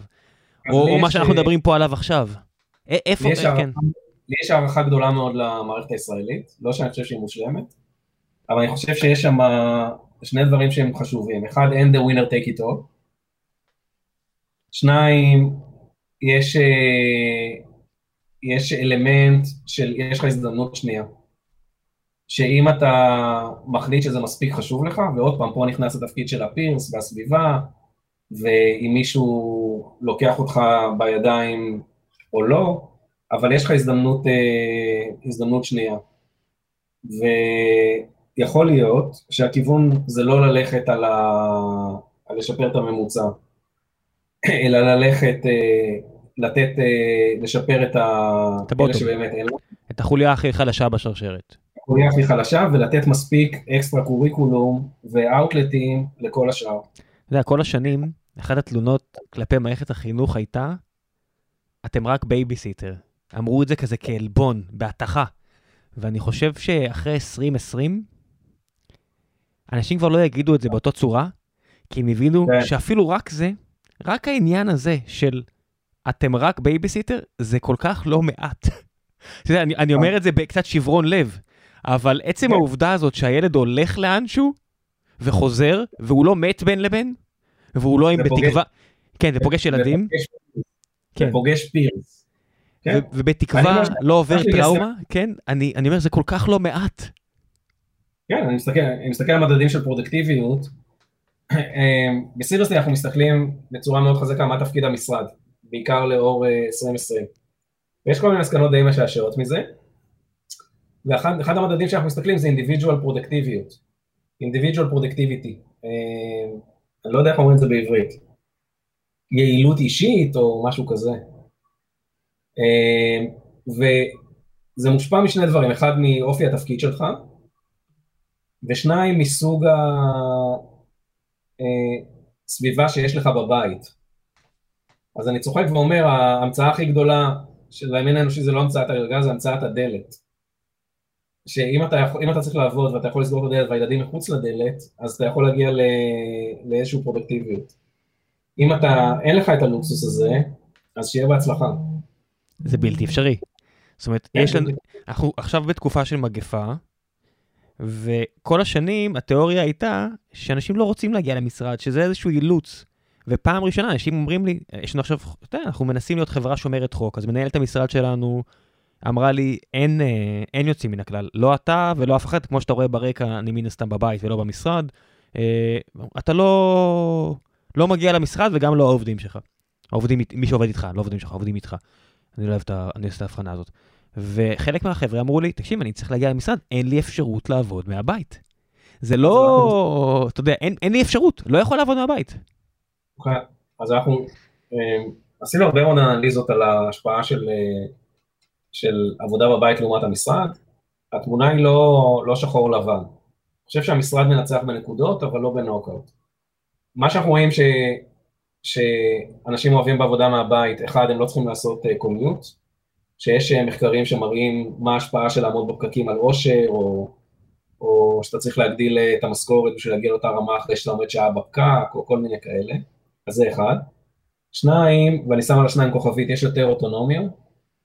אתה, הבוס שלך לא עומד לך על הראש, אז יש לך יותר חופש. אני שם כוכבית, כי יש ארגונים שהציפייה זה שאתה תהיה זמין כל הזמן. אז אה, האוטונומיה היא לא באמת אוטונומיה, אבל עדיין יש אה, אוטונומיה ו- וגמישות שהיא חשובה להרבה אנשים. ושלוש, בהנחה שיש לך תנאים בבית, Uh, הפרודקטיביות האישית שלך תעלה אם אתה למשל עושה דיבאגינג עכשיו או עושה דיזיין, שאתה צריך heads down ותעזבו אותי, אני צריך להתרכז, אז אז משרד הוא לא סביבה טובה לזה, לא בגלל שהוא לא יכול להיות סביבה טובה לזה, אלא בגלל שהוא תוכנן על ידי אדריכלים ולא אנשים שעבדו ביום אחד בסביבה הזאת. כן, בדיוק היום uh, הייתי באיזשהו round table כזה עם uh, גיל שוויד מצ'ק פוינט וחבר'ה מוויקס וכאלה, והם אמרו ההבדל בין ה peers שלך או הבוס שלך לילדים שלך, זה שלילדים שלך יש לך את הפריבילגיה להגיד בטון תקיף, אל תפריע לי עכשיו שעה, ול peers שלך ול, ולבוס שלך אתה לא יכול להגיד, עזוב אותי עכשיו בשעה, שעתיים הקרובות. כן, יש לך, יש, תשמע, וזה די מדהים, זה די מדהים כמה העסק הזה הוא common knowledge. יש אה, ספר שיצא בשנות ה-80 שקוראים לו Peopleware, שמי שלא, מי שמנהל צוותי פיתוח ולא קרא את הספר הזה, שיקנה ו- ויקרא. ומשם דרך אגב הגיע ה-10 המיתוס של ה-10x Developer, מתוך אה, מחקר שהם עשו. שהם הראו ש developer אה, רע הוא יותר, אה, יותר פרודקטיבי פי 10 מ developer שהוא טוב. ו developer שהוא ב median הוא סליחה, developer שהוא טוב הוא פי שניים וחצי יותר טוב מ developer ב median. אבל מה שהם עוד יראו, זה שאותו יחס של ה-10x קשור לתנאים הסביבתיים שלך. של uh, יכולת uh, heads down, ומותק אל תעבירי לי שיחות, או מותק אל תעביר לי שיחות, ולסגור את הדלת ולהתרכז. עכשיו, זה שנות ה-80, בסדר? אני הייתי בכיתה ד' ש... שהוציאו את המחקר הזה, ועדיין ממשיכים עם השטות של הסביבה הקולברטיבית ואיזה יופי. אז זה, זה הצדדים אחד. מה שאנחנו רואים שהאופיס מנצח, hands down, זה בשלושה דברים, או שה, שהבית מפסיד בהם יותר מדויק. אחד, יש הרבה יותר פגישות, ואנשים יותר בודדים, והיותר פגישות אה, אה, לא בהכרח יותר טוב לפרודקטיביות, אבל הפגישות הן ברמת המחלקה, ואנחנו מודדים את זה, יש ירידה של למעלה מ-20% בתקשורת בין המחלקות. זאת אומרת, אתה לוקח ארגון והארגון הפך לסיילו לגמרי, מחלקה א' לא מדברת עם מחלקה ב', אם הם לא נפגשים. עכשיו, זו דוגמה מספרית, אבל יש, היו הרבה אנקדוטות לפני זה שהראו את זה. אה, מייקרוסופט עשו ניסוי לפני כמה שנים והם ביטלו את ה coffee kitchenette באחד המשרדים. ובדקו את ההשפעה של זה על, אה, על פרודקטיביות. וגילו שלושה דברים, אחד, מספר שורות הקוד בלי שיש פינת קפה עלה, שזה מעולה. השני, כמות הבאגים ירדה, שזה גם כן מעולה. ושלוש, קצב ה releases ירד בשליש, שזה היה הלו, מה קורה פה? היה spike מטורף בכמות הבאגים של אינטגרציה בין צוותים, בלי הפינת קפה. ואנחנו רואים את זה עכשיו בדאטה, בעבודה מהבית, שזה הולך ו- וחוזר. וזה נורא חשוב ליכולת של החברה להישאר תחרותית, ל innovation, ליכולת שלך להתמודד עם, אה, עם שינויים, אה, וזה יהיה קשה לעשות את זה בלי משרד. כמי שאחראי על innovation בחברה כמו סילברסטין, שאתם, כמו שאמרתי, מתכננים קומפלקסים טיפה, טיפה יותר גדולים ממה שיש בארץ בכלל. אה, מתחילה 2000, אתה שומע מסין בינואר אה, מתחיל משהו, בפברואר אתה שומע שאוקיי זה רציני, במרץ ניו יורק שלך אה, מתה פחות או יותר, כן. או הולכת לישון. בשלב הזה אתה מתחיל לחשוב, אוקיי, אני צריך לתכנן מחדש את החזון של החברה? זאת אומרת, יכול להיות שמעכשיו קומפלקס מגורים חייב לכלול אה, כמה חדרי ישיבות? אז אה, זה פחות או יותר היה ככה, התפקיד שלי זה להתעסק בכל מה שלסילברסטין אין best practice. זה המנדט שלי, אני יכול לדחוף את האף שלי לאן שאני רוצה, כל עוד אין לנו best practice. כי זו חברה אמריקאית גדולה, היא נבנתה על העובדה שיש אה, מתודולוגיה וטול מאוד ברור, אבל יש אזורים שהטול לא מכוסה, אז זה, שמה זה האוטונומיה שלי. ולסילברסטין אין best practice איך להתמודד עם גלובל פנדמיק. מפתיע. אז יש לנו, אין, אז יש לנו הרבה מאוד אה, אה, פרויקטים בסין, אז הבנו מה הסינים עושים, ש, שגם זה היה די משעשע, כי אתה מסתכל על סימפטומים, לא על הסיבות. אז אתן לך דוגמה, היא טיפה מסיטה את הדיון, אבל היא משעשעת. אה, אז הסתכלנו, בשביל להבין איך מתמודדים, הבנו ש screening של, של, בכניסה לבניינים זה נורא חשוב. אז איך עושים screening ב, של מסות, עם מצלמות טרמיות? והשקענו, אני לא יודע כמה כסף, אבל אה, עשרות אלפי דולרים לפחות, אם לא יותר, ב- בלבדוק מצלמות טרמיות, כי זה מה שהם עושים בסין. עכשיו, בתקופת ה- ה- הפנדמיה, שאתה רוצה לדעת למי יש חום, ואתה רוצה לוודא שאם אנחנו נכנסים אלף אנשים בלובי, שהחום גוף של אף אחד מהם הוא לא במקרה 38. כן, אז... והשקענו ב- באמת עשרות אלפי דולרים במצלמות, ובדקנו אותם, והתוצאות היו גרועות. זה, והתחלנו התחלנו לעשות אבלואציה, ובינתיים גם ה-FDA וה-CDC התחילו, וגילו שאתה צריך להיות בלובי רבע שעה בשביל שהקריאה תהיה קריאה מדויקת, ו-40 דקות אם אתה עשית פעילות גופנית קודם. אם לא רצת לא מהסאבווי, מאוד יכול להיות שאתה עכשיו על 38.2, אבל זה לא באמת כן. כי אתה חולה, אלא כי רצת. כן, כי הטמפרטורת גוף שלך, הטמפרטורת עור שלך מושפעת מהטמפרטורה בחוץ ומהפעילות הפיזית שעשית, זה לא מדינת חום כמו שעושה לך קופת חולים. ולא הצלחנו להבין כי עושים את זה בסין, והחבר'ה בסין אמרו לנו עושים את זה. ואז הבנו מה קורה. אחרי שהוצאנו את הסכומי עתק האלה, זה לא בכלל screening, זה בשביל לתת לך incentive, עוד פעם, שתבדוק את החום מתחת ללשון עם המדחום כספית שלך שאתה יוצא מהבית.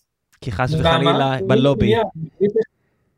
מגלים שיש לך חום, באה המשטרה ועוצרת אותך. ראיתי את הסרטונים של אנשים ששולפים אותם מהאוטובוס ו- ואת כל הדברים האלו, ואני מניח ש- שאם זו הסיטואציה, כולם מודדים טוב טוב בבוקר. אז אה, למי אכפת אם זה מדויק, אם יש לך false positive, אז מה? אז אדוני, אנחנו מצטערים, לא נעים. להפך, אתה רוצה אפילו כמה false positive, כי אחרת הבחור שזורק אנשים מהבניין מובטל. כן, אז uh, השלב שלנו, אז אחרי שהבנו מה אנחנו עושים, השלב הבא היה להתחיל להתכונן לחזרה לעבודה, שם רוב העבודה שלנו היה לכתוב תוכנה שממדלת את הסיכון שלך לחטוף קוביד, אה, אם יש מישהו חולה במשרד בהתאם לתנאים הסביבתיים. ויצרנו תוכנה, שחררנו אותה, דרך אגב תרמנו אותה גם למשרד החינוך, אז יש בתי ספר בארץ שמתחילים לעבוד איתה, שבהתאם למאפייני מיזוג אוויר וגודל החדר ומצב התחלואה, אנחנו יודעים מה הסיכוי, ואם אתה עם מסכה, בלי מסכה, איזה פעילות פיזית, כל מיני פרמטרים, אנחנו יודעים להגיד בצורה די מדויקת מה הסיכוי שלך להידבק. ולפי זה אתה יכול להשפיע על התנאים הסביבתיים. אמ, אז זה היה השלב הראשון, שהיה לנו שלושה חודשים פור, אה, כי ניו יורק הייתה סגורה, אז עד שפתחו את, אנחנו התחלנו את זה במרץ, עד שפתחו את אה, ניו יורק ביוני, היה לנו שלושה חודשים אה, להיערך לפתיחה של המשרדים, אז זה היה השלב הראשון, של להבין בכלל איך פותחים משרד בצורה שהיא בטוחה, בלי לעשות תיאטרון. כי בלי להגיד שמות, אבל חלק גדול מה, מהמתחרים שלנו השקיעו הרבה מאוד כסף בלתת תחושה של ביטחון. מה זה אומר? של מצלמות, שמו מצלמות טרניות ב, בלובי, וכל מיני קשקושים שהם לא באמת עובדים, אבל הם משרים תחושת ביטחון, כאילו עושים משהו. אז אנחנו בהתאם לתרבות שלנו, החלטנו שאנחנו לא עושים את השטויות האלה, אלא כותבים תוכנה שממדלת את זה. כן, תחושת ביטחון טובה בטרור או משהו כזה ברעידת אדמה, שזה אירוע שהוא יחסית מאוד נדיר, אז אתה רוצה רוב הזמן להרגיש ביטחון, כשיש מגפה שכמעט כולם ידבקו אם יש חולה, אכפת לי תחושת ביטחון, או שאני חולה או שאני לא חולה למחרת. אה, מה זה חולה? אה, מאומת, הוא לא יודע איך לקרוא לזה, כן, אה, עם הווירוס. זה היה השלב הראשון, והגענו למצב ש... אמ, במשרדים של סילברסטין כמובן היו לא מעט מאומתים, יש לנו עד היום אפס מקרים של מישהו שנדבק בתוך המשרד ממישהו אחר חולה. וזה כבר חצי שנה מיוני. אבל אז, אה, אני לא רוצה להלשין, אבל אתה, אתה מדבר איתי מה, מהבית שלך בצפון מנהטן ולא מהמשרד שלך בדרום מנהטן. זה לגמרי במקרה. אה, אוקיי. אם גיל היה הולך היום לבית ספר, אז הייתי ב... אז הייתי מדבר איתך מהמשרד. החבר'ה הרווקים במשרד? מה? החבר'ה הרווקים במשרד? החבר'ה הרווקים במשרד וגם אני רוב, ה... רוב הימים במשרד. איך ניו יורק, לפני שנעבור לשלב השאלות מהקהל? איך אה, ניו יורק? ניו יורק בהלם, יש לך את המטאפורה שנותנים על צפרדע שהיא... שעם מים חמים, אם תשים, תזרוק אותה לסיר מים רותחים היא תקפוץ ישר, אבל אם אתה מחמם אותה לאט לאט היא תסתגל, אז ניו יורק חטפה את המים הרותחים על ההתחלה, בשבועיים הראשונים, בצורה מאוד קשה. כאילו, אתה מסתכל על המעגל החברתי, אני מכיר עשרות אנשים שבמרץ היו חולים, אה, אנחנו מכירים אנשים שנפטרו מקוביד, אז העיר היא בטראומה מוחלטת ברובה. בניגוד לישראל, שהטמפרטורה עלתה לאט לאט. אז אני חושב שהחוויה היא חוויה שונה לגמרי. אתה עובד בבניין שמייצג יותר מהכל את הטראומה. אתה, אתה, אתה, זה, אתה עובד בחברה שהשם שלה הוא על הטראומה הכי גדולה בתולדות ארצות הברית וניו יורק, פחות או יותר, מאז פרל ארבור. זאת אומרת, אתם אלה שבניתם את ה-World Trade Center. קנינו אותו שישה שבועות לפני 9-11. היינו שישה שבועות הבעלים של התאומים. בסדר, זה גם, כן, לא, אני לא אצחק על זה ברשותך, אני באתי להגיד שאני לא אצחק על זה. אבל פה אין לי, אתה יודע, 9-11 יצר כל כך הרבה דברים בעולם, כמו שאנחנו מכירים אותו. כן. Uh, כל כך הרבה דברים. אני מסתכל על, על, על, כל מה שקורה עם קוביד, זהו, זה כאוס. אני לא, אין לי אפילו יכולת לנחש מה יהיה שנה מהיום, מה יהיה חצי שנה מהיום. אז, אז אני חושב שאני אני יותר בטוח בעצמי. אני חושב שבארצות הברית הסיפור הזה ייגמר בסביבות ספטמבר. שיהיה חזרה לשגרה. כי, כי מספיק אנשים יחוסנו? אני חושב שהמודל שינצח ברוב החברות, לא בכולם, יהיה מודל היברידי, שייתנו לאנשים יותר פלקסיביליות, יותר גמישות לעבודה, לעבודה מהבית, אה, אבל עדיין יהיה משרד אה, פיזי. התפקיד שלנו לגמרי משתנה, ושיטות המכירה שלנו יצטרכו להשתנות, כי פתאום יש לנו תחרות, לפני זה לא היה תחרות, היית צריך משרד, רק התחרנו בתוך, בתוך התעשייה, לא בין אלטרנטיבה אחרת. אז אני חושב שאצלנו זה איך אנחנו מזכירים, מה ה-value proposition שלנו, כל הדברים האלה השתנו דרמטית, אבל uh, רואים כבר את הרוב בקצה המנהרה. אז לשאול אותך רק באמת שאלה אחרונה לפני שנעבור שלב השאלות מהקהל. אני בדיוק היום, אני מנוי ל-information וקיבלתי איזה כזה טקסט על uh, ראש עיריית מיאמי, אולי המושל של פלורידה, משהו שמה, של הנה, הוא הולך לשכנע את החבר'ה מסן פרנסיסקו לה, להקים את, את הוואלי דווקא שם. וכל שני וחמישי, כן, כל שני וחמישי אני שומע שאוסטין תהיה הוואלי החדש, וראלי נורת קרוליינה, או לא יודע מה יהיה שם, יהיה הוואלי החדש, ואתה חושב שניו יורק ו- וקליפורניה, יש סיכוי שמישהו יערער עליהם? זאת אומרת, בארץ אני מאוד לא אופטימי לגבי כך שהבעיה הזו שמייצגת מדינת תל אביב אה, תיפתר משלל סיבות. בארצות הברית זה נראה כאילו זו בעיה שאמורה להיפתר, שיש, שיש את כל הסיבות בעולם שהיא כן תיפתר, אבל אני שואל אותך כי אין לי מושג, אני לא גר בארצות הברית. לא זה יקרה, אני, לא, זאת אומרת, אני חושב שאנחנו נראה עוד hub ים. אוסטין ללא ספק היום hub, יש סיכוי לא, לא קטן לדעתי לייק סיטי תהפוך ל hub. למה? מיאמי, מה? מה, למה? זאת אומרת, ה hub, הרי ב, ב, לא יודע, בגרפים, מה, מה, למה שסולט לייק סיטי תהפוך ל hub?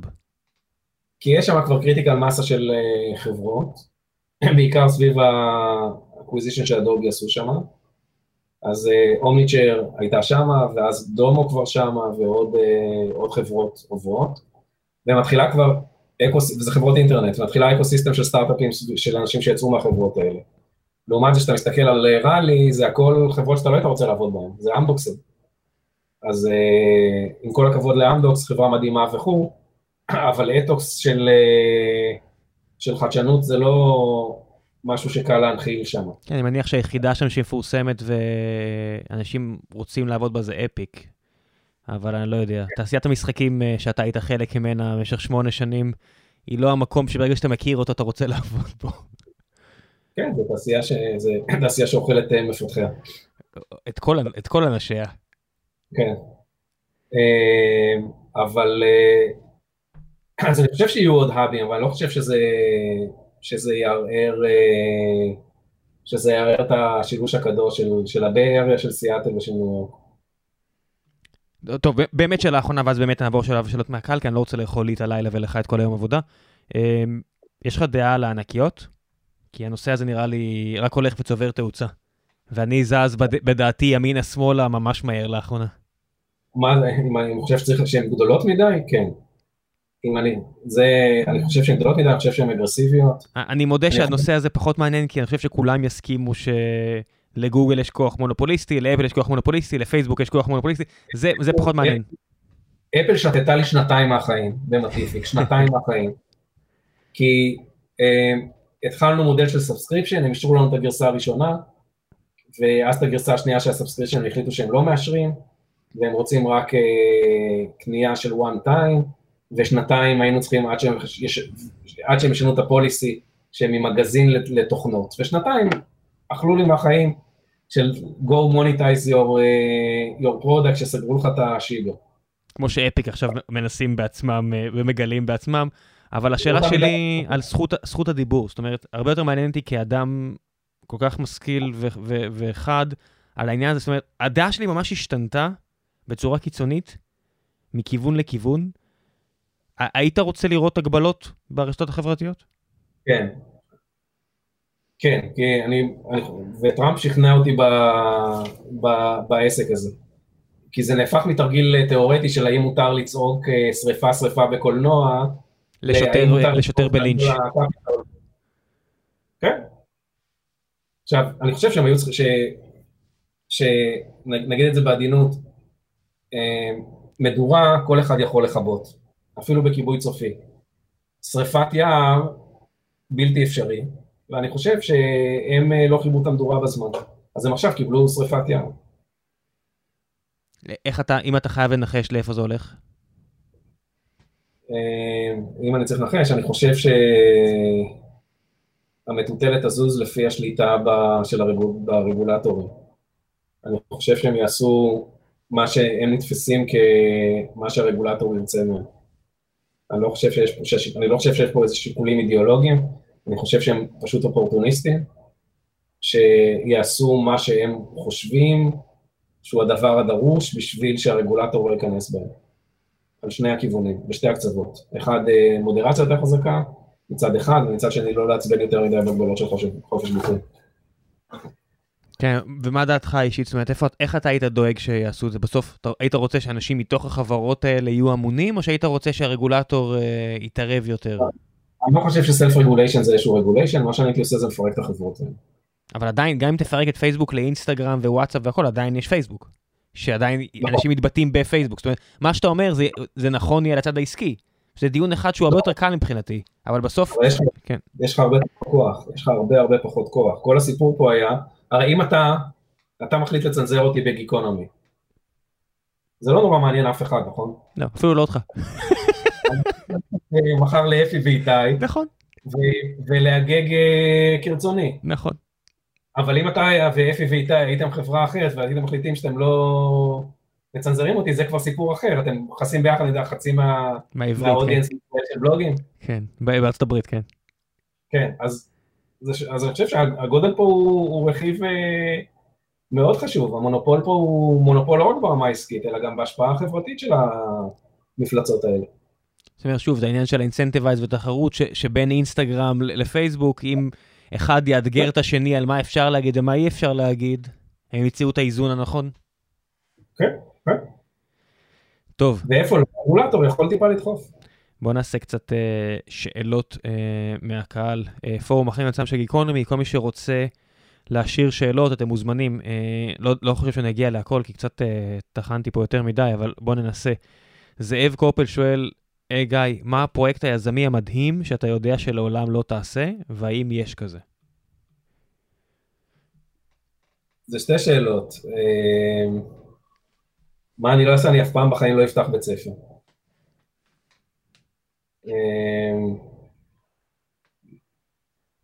ואני חושב שזה די, עסק די, די מדהים. יש תחומים בטק שאני לא אתעסק בהם אף פעם, יכול להיות שהם מדהימים מבחינה של אה, תשואה כלכלית ודברים מהסוג האלה, אבל הם לא, לי אישית הם לא מתאימים. מה הדבר שהכי היית יודע, אני אוסיף שעכשיו אתה רואה את עצמך עושה, ואתה פשוט לא עושה אותו, כי החיים עצמם. לא יודע. לא עובר לך בראש? בקומיוט שלך בבוקר, בסאבווי, או לא יודע מה? לא עולה לי כרגע משהו. היתרון שלי בפוזיציה אני נמצא בסיברסטין, שיש לי מספיק אה, תחומים ומספיק עניינים שאני מתעסק בהם, שבטח 90% מהם לא יצא מהם כלום. אז אני מתמקד ב... בעסק הזה, זה נותן לי מספיק, אה, קרקע מספיק רחבה לרעיונות. תמיד היית ככה? או שהפומו פשוט הלך ונעלם עם הגיל? אמ, תמיד הייתי ככה, זה... הייתי, כל פעם עסקתי במשהו שמאוד עניין אותי, וזה מה שעשיתי, ואיכשהו תמיד זה, נגיד הייתי שנת שירות שנתיים, אז כל מה שעניין אותי זה היה חינוך, של בלתי פורמלי, זה מה שעשיתי. ואז הייתי בצבא, אז כל מה שעשיתי בצבא היה שש שנים של לעשות חינוך בלתי פורמלי, אה, של לעשות צבא. וזה נורא עניין אותי, ועם כל מיני רעיונות וכאלה, אז ככה זה פחות או יותר, אה, מה שאני מתעסק זה ההתעסקות שלי. אבל בטח כיף לך לעבוד עם מלניאלס. עם מלניאלס. כן. לא, זה, זה, זה, זה נחמד, ואני אגיד את זה בעדינות, אני חושב שאני הייתי מילניאל עד, אה, שמילניאל זה לא מתי נולדת, זה אם יש לך ילדים או לא. כשאתה מסתכל על כל הסטריאוטיפים של אה, מילניאל, עד גיל 30 ומשהו, שנולדו לילדים, הייתי התנהגתי לפי כל הסטריאוטיפים. גיל אה, שואל, אה, גיל יסור שואל, אה, מה המכשולים העיקריים לשינוי שיטת ההוראה והלמידה ברמה הגלובלית? אילו מהם מוסדיים, אינטרסים, או... ואילו מהם תפיסתיים פסיכולוגיים? טוב, זה... שאלה גדולה מאוד. בדקה, כן. בדקה אני לא אענה על זה, אני חושב שזה שני דברים, אחד שזה מערכת גדולה ומורכבת, הבירוקרטיה משמרת את עצמה, החלק השני לא ברור מה ה output של המערכת חינוך ואיך, אה, ואיך מודדים אותו. ואני הייתי מתחיל ב, בעסק הזה, לבדוק מה ה structure שיאפשר למערכת הזאת להיות פחות אה, נוקשה ויותר אה, יותר, אה, גמישה ומתפתחת. כן, בסוף אם אתה אומר, אה, אם הבעיה היא uh, to gatekeep את הכניסה לאוניברסיטאות, שמעתי איזה שיחה עם מלקום גלדוול, אז הוא אומר, אז תמצאו דרך להכניס יותר אנשים לאוניברסיטאות. הוא אמר, כן. באוניברסיטת טורונטו יש איזה 70 אלף אה, סטודנטים, ואז הוא מלמד, לא יודע, בהרווארד או משהו כזה, שיש איזה 600 או 6,000, הוא אומר, אוקיי, למה שלא נגדיל את ההרווארד לגודל של טורונטו, ואז פשוט נקבל פי 10, ואז לא צריך uh, להרים כאלה חומות גבוהות. זה נקודה שהיא חשובה. מערכת החינוך אה, האמריקאית היא בנויה על פי עקרון ההכבדה. הסיבה היחידה שהרווארד היא הרווארד, זה לא שהסטודנטים לתואר ראשון שם לומדים יותר טוב ממקומות אחרים, אלא הם התקבלו להרווארד. ואז אתה יכול להראות שהנה, אני הייתי בהרווארד, אז, אז מה זה אומר? שהייתי בהרווארד. זה מה שזה אומר, מה, אתה, מה זה הכוונה מה זה אומר? זה מה שזה אומר. אז זה, זה לא שונה מהנוצות של הטווס, או מלקנות אה, BMW לעומת אה, טויוטה. זה ה... אתה יודע מה הדבר הכי מדהים הרי? שאולי לפני 150 שנה המשפט הזה מן הסתם לא היה נכון, כי היית יכול, לא יודע מה, ללמוד אצל המשפטנים הכי גדולים ואצל נשיאים לעתיד והכל. היום, כשרוב הלמידה, זאת אומרת, אני אומר, אה, מי שלומד נעשת חשמל, לומד מאיזה ספר שנקרא Basic Circuit שנכתב בברק בשנות ה-60 או 70, וכולם בעולם, כולם בעולם לומדים את אותו ספר. ואם אתה לומד אה, משוואות דיפרנציאליות חלקיות וכאלה, אז זה בכל מקום בעולם. אם אתה לומד כלכלה אפילו, שזה דבר שאמור להיות הכי דינמי, התואר הראשון הוא די דומה בכל מקום. אבל זה, זה הרווארד וזה MIT וזה University of Michigan, זה... איך זה יכול להיות? כי התחושה זה ה-winner take it all. חייבים לבדל את עצמנו מאחרים. כן, לגמרי. עכשיו, איך אני יותר טוב ממך? אני, אה, אני למדתי בהרווארד, או עוד יותר, אני נטשתי את הרווארד אחרי השנה הראשונה. או תראו, אני high school dropout. אתה יותר טוב ממני כי הסברת לי איפה לקנות חליפה בניו יורק. זו הסיבה שאתה יותר טוב ממני. אה, הסברת לי את הטריקים על איך בוחרים חליפה. אה, אייל הרצוג שואל, אה, תשאל אותו על הרכב שבנה לברנינגמן. לפני שברנינגמן היה אירוע שצריך להזמין כרטיסים מראש כי אין מקום, או במילים אחרות, לפני שהיפים והיפות הגיעו לברנינגמן, נסענו ל Burning Man, והפעם השנייה שנסענו, בפעם השנייה שנסענו היינו בהלם תרבות, אה, נסעתי עם אבא שלי, שבנה contraption אה, לטובת Burning Man. למי שלא יודע, אבא שלך יש לו מה שנקרא זוג ידיים טובות, אה, כן. הוא טוב בלבנות דברים מגניבים מאוד. כן, חסרי תועלת. אז Burning Man נולד עליו, והוא רגיל שהוא מרכז התשומת לב, ו Burning Man זה היה ג'וק קטן. אצל כל הפסיכופטים, זה היה לו חוויה די מעניינת לדעתי, הוא גילה שהוא לא לבד אה, בעולם. בפעם השנייה כבר אמרנו בסדר, בואו נעשה משהו פרקטי. וזה שטח נורא גדול, ויש גבול לכמה בן אדם שרגיל לשבת על כיסא, יכול לשבת על כיסא של אופניים. אז בנינו אה, כלי תחבורה, שקראנו לו קקמייקה, שה... הרעיון שם היה בעצם לעשות אה, עיצוב של אתה יושב אה, בחדר שירותים ו... ונוסע, אז ישבת על אסלה עם אה, עריכים כאלה מקרמיקה מסביב ונהגת והייתה מערכת אה, הגברה די גדולה עם 17 סאונד אפקטס שחזרו על עצמם בצורה רנדומלית. אני, אני, אני מתפתה בלעשות אפקטים, גם יש לי פה בקונסולה אפקטים, אני לא אעשה את זה, זה לא זה. אה, בוא נעשה עוד שתי שאלות. אה, איתי גולדה, יקיר הפוד, אה, ואיש אהוב במיוחד, שואל, אה, אשמח שגיא אה, ישטח את משנתו לגבי מגורים בתקופה מסוימת מחוץ לישראל. אני חושב שזה, אני חושב שזה must. אני חושב שזה must כי אנחנו גדלים בסביבה עם אמיתות אבסולוטיות. ברור לנו מה נכון ומה לא נכון, ואיך צריך להתנהג, ופתאום מגיעים לתרבות אחרת שבוחנת את כל האמיתות האלה ונותנת לך פרספקטיבה, אה, שזה מאוד מאוד אה, מועיל להתפתחות האישית. אני אתן לך את הדוגמה הקלאסית, בישראל מסתכלים על האמריקאים ואומרים איזה אומה של צבועים, עם ה-have a nice day והחיוך. ואחרי שאתה גר פה תקופה אתה מבין שזה שני דברים שונים, בישראל משתמשים בחיוך בתור אמצעי להבעת רגשות, שזה לגיטימי, אם אני מחייך אני שמח, ובארצות הברית משתמשים בחיוך בתור אמצעי קומוניקציה. אם אני מחייך, אני רוצה שתרגיש נינוח.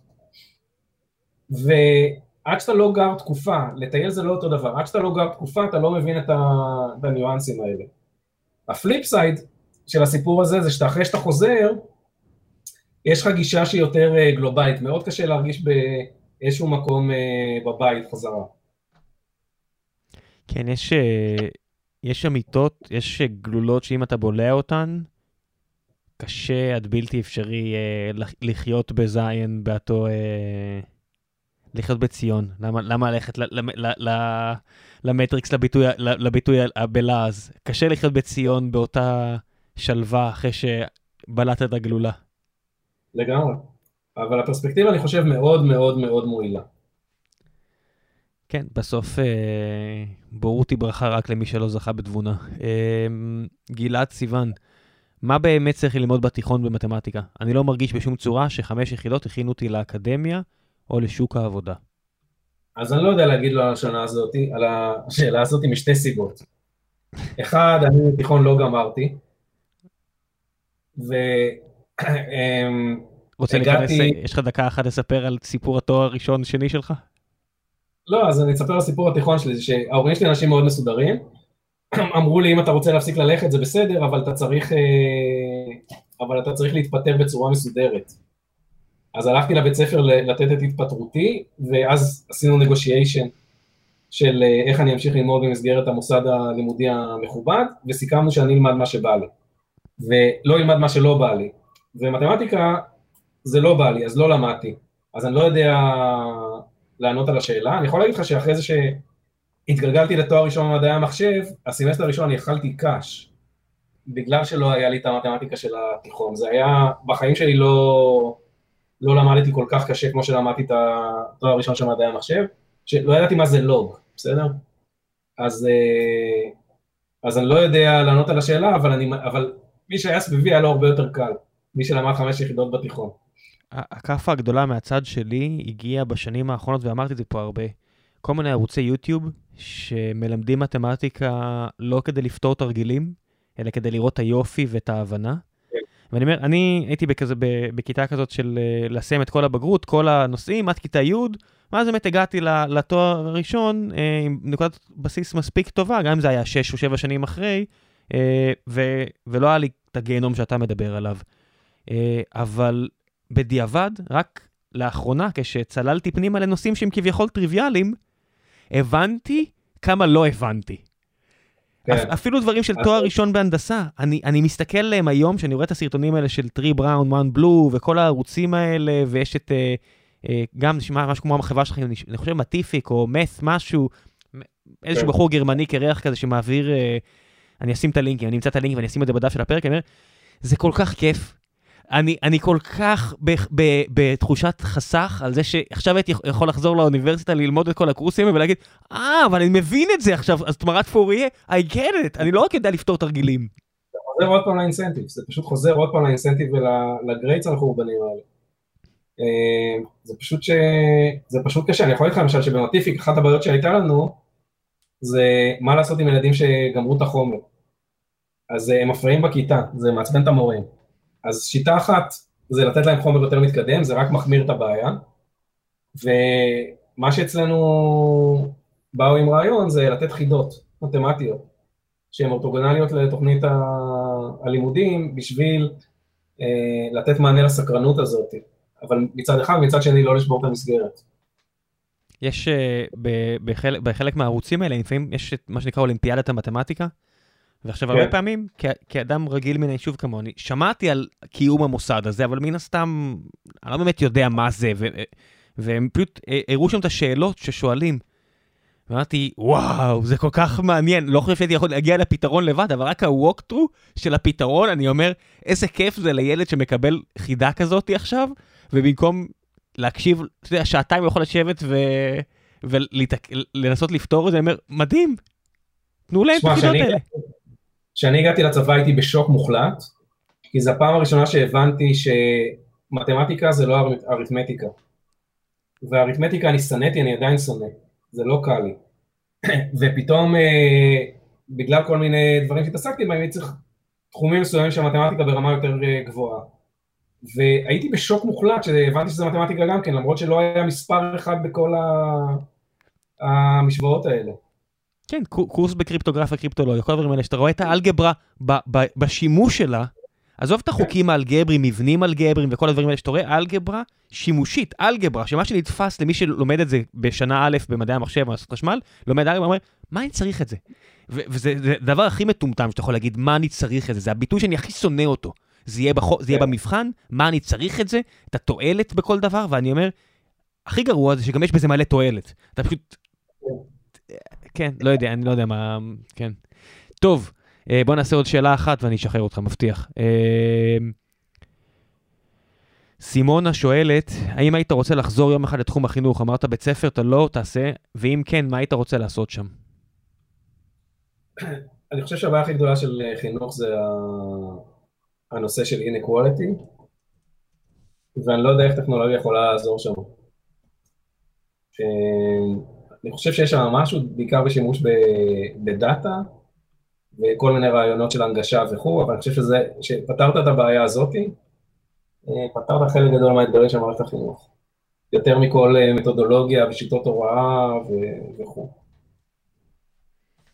זאת אומרת, זה בכלל בעיה לא של חינוך. כן, זה, זה רק, החינוך הוא רק רפלקשן של, אה, של בעיה חברתית, כי שם פתאום מודדים משהו. כן, יש פה כל מיני אנשים שמחמיאים לכישורי ה-Werewolf שלך, הם אכן פורמידבל. Uh, uh, יאללה, המלצות. תגיד, קראת, שמעת, עשית משהו לאחרונה שבא לך להמליץ לאחרים מלבד PeopleWare, שאני אשאיר את הלינק? PeopleWare הוא ספר נהדר, ספר מאוד מאוד טוב שאני ממליץ לכל מי שמתעסק באינוביישן, זה ספר שקוראים לו לונשוט, שיש שם, אחד מי שכתב אותו זה בחור מאוד חכם, שמגיע דווקא מתחום של ביוטכנולוגיה, של פיתוח תרופות, ועם שורשים ישראלים, הוא, אימא שלו ישראלית והוא עשה חלק מילדותו ברחוב במכון ויצמן. אבל הוא סטורי טלר בחסד עליון, והוא לוקח uh, כל מיני מקרים שהצליחו לעשות אינוביישן, ועושה reverse engineering למבנה ארגוני, שמאפשר לעסק הזה להצליח. אז הספר גם מאוד מעניין לקרוא בלי קשר לנקודה המקצועית, הפרקים של המשוואות אתם יכולים, אה, אתם יכולים אה, לדלג, הוא פיזיקאי, אין מה לעשות, זה תמיד יגיע פחות או יותר כל ה-wisdom בעולם למשוואה, אבל ה storytelling והאנקדוטות ההיסטוריות הן מאלפות. long shot, רשמתי? long shot. ומי שמתעניין בפוליטיקה הישראלית שיקרא את הביוגרפיה של צ'רצ'יל. או, אני, אני בדיוק, אה, לפעמים אני רושם משהו בטוויטר, ואז יש הר של תגובות, ואז אני נזכר למה עשיתי חוק שאני יותר לא מגיב למגיבים.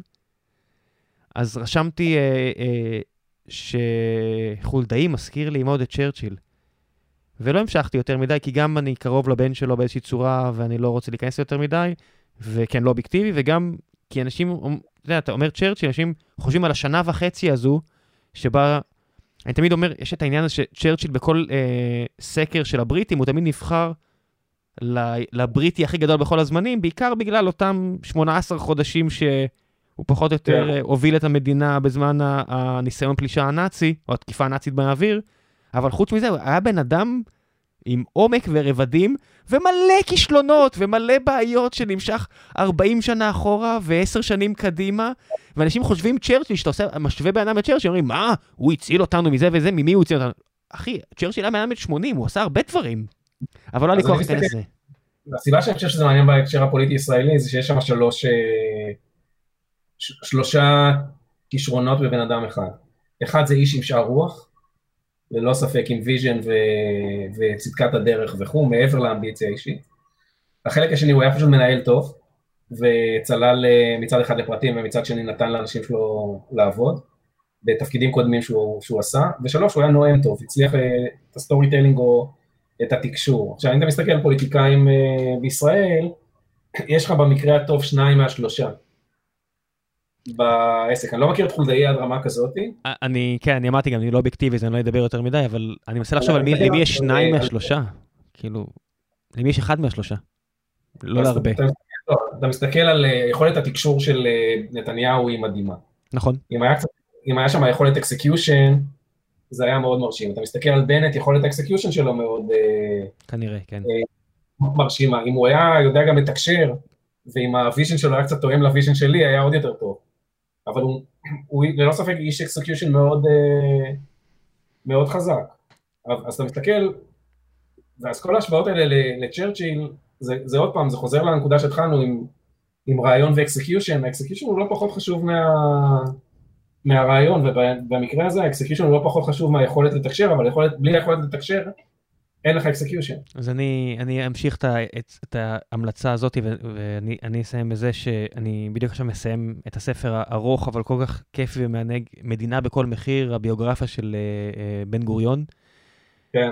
והשם של התואר, אה, השם של הספר מסביר את זה. זה היה execution, מדינה בכל מחיר, ואתה יכול לקרוא את הספר הזה ולצאת בתחושה של, וואו, פעם לא היה יותר טוב, כמה שחיתות, כמה בלאגן. ומצד שני אתה רואה בן אדם שעם, כמו שאמרת, חזון, execution ומנהל טוב, זה שלושת אלה, וכנראה שהוא לא היה מחזיק היום עם כל התקשורת וכל הדברים האלה, כמו שרוזוולט כנראה היום לא היה מי שהוא היה אז, כי כל השטויות שהוא עשה לפני כן היו יוצאות, או לא יודע מה, או המערכת יחסים המעורערת עם אשתו, או לא יודע מה, אבל... או העובדה שגם כיסא גלגלים לעזאזל. אה, תראה את הזה של, אתה יודע מה, אני תמיד חשבתי שהוא בכיסא גלגלים, ואז ראיתי, אני אתן את ההמלצה הזאת בפעם האלף, יש סדרה של קן ברנס, האחד והיחיד, היחיד לשמו, בנטפליקס, אני חושב שבארץ זה כבר לא זמין, על משפחת רוזוולט. אני לא ידעתי עד כמה אה, FDR לא היה בכיסא גלגלים. הוא היה כזה גאוותן שהוא היה אה, גורר את עצמו עם, ה... עם הקביים, ועושה כן. את הכל כדי לעמוד בזמן שהוא מדבר, כמו איזה פנאט, והוא היה יוצא בק- בקיצים לספא שלו כדי לנסות לשפר את המצב, למרות ש... אתה יודע, אין, זהו, איבדת את היכולת, אין יותר, אין רגליים. וכלום, אתה רואה איזה בן אדם חזק כאילו על, על הגאווה שלו, וכמה זה חשוב בסוף לא לוותר על הדברים האלה ל- ל- ל- למנהיג, כנראה. כן. כן. אתה רואה מישהו ב... אתה יודע, אני לא, בארץ אני לא רואה, בארצות הברית אתה רואה אנשים? אתה אומר, וואו, הוא יכול להיות מנהיג, מנהיג גדול? אז א', אני, יש יתרון אחד של להיות זר באמריקה. שפחות אכפת לך? כן, אתה מסתכל על זה פחות, אה, זה פחות אישי, אבל המערכת פה היא כל כך, אה, כל כך מבוזרת, שמאוד מאוד, אה, מאוד מאוד קשה. מאוד מאוד קשה. הילדים שלך יחיו שם? כן, א', זו שאלה שצריך לשאול אותם. כן, עד- אה, עד גיל לא- מסוים אתה קובע, כן? לא, הלוואי והיית קובע. זאת אומרת, אחד, מה שאנחנו לא לקחנו בחשבון, זה שאתה קובע עד אה, 16. חטיבת ביניים, סוף חטיבת ביניים. כן. אחרי זה הם, אה, הם אה, קובעים. אז קשה לדעת. אני מקווה שלא. באמת? אה, כן. אני חושב שמבחינת אה, עושר אישי יהיה להם יותר קל בארץ. עם המטען שיש להם של ילדות ב- באמריקה, אבל זה תלוי בהם, לא תלוי בי. שישאלו את ביבי, זה עזר לו, אני יודע. ללא ספק. פשוט ללא ספק. כן, עכשיו רק צריכים איזה דוד עשיר אה, מארצות הברית ש... שהיום הלך לעולמו שיעזור גם, וזה זה גם כן עוזר. זה גם עוזר. תמיד, תמיד טוב אה, להיוולד נכון, או שיהיה, שיהיה דוד עשיר שרוצה, ב... שרוצה ב... באינטרסים שלך גם. גיא, כן. ממש ממש תודה על הזמן שהקדשת. אני נהניתי. תן לקחת uh, תמונה לפני שאתה הולך. אני תמיד שוכח מהדבר הזה, תחייך. לקחתי. תודה רבה ידידי, עד הפעם הבאה. ביי ביי.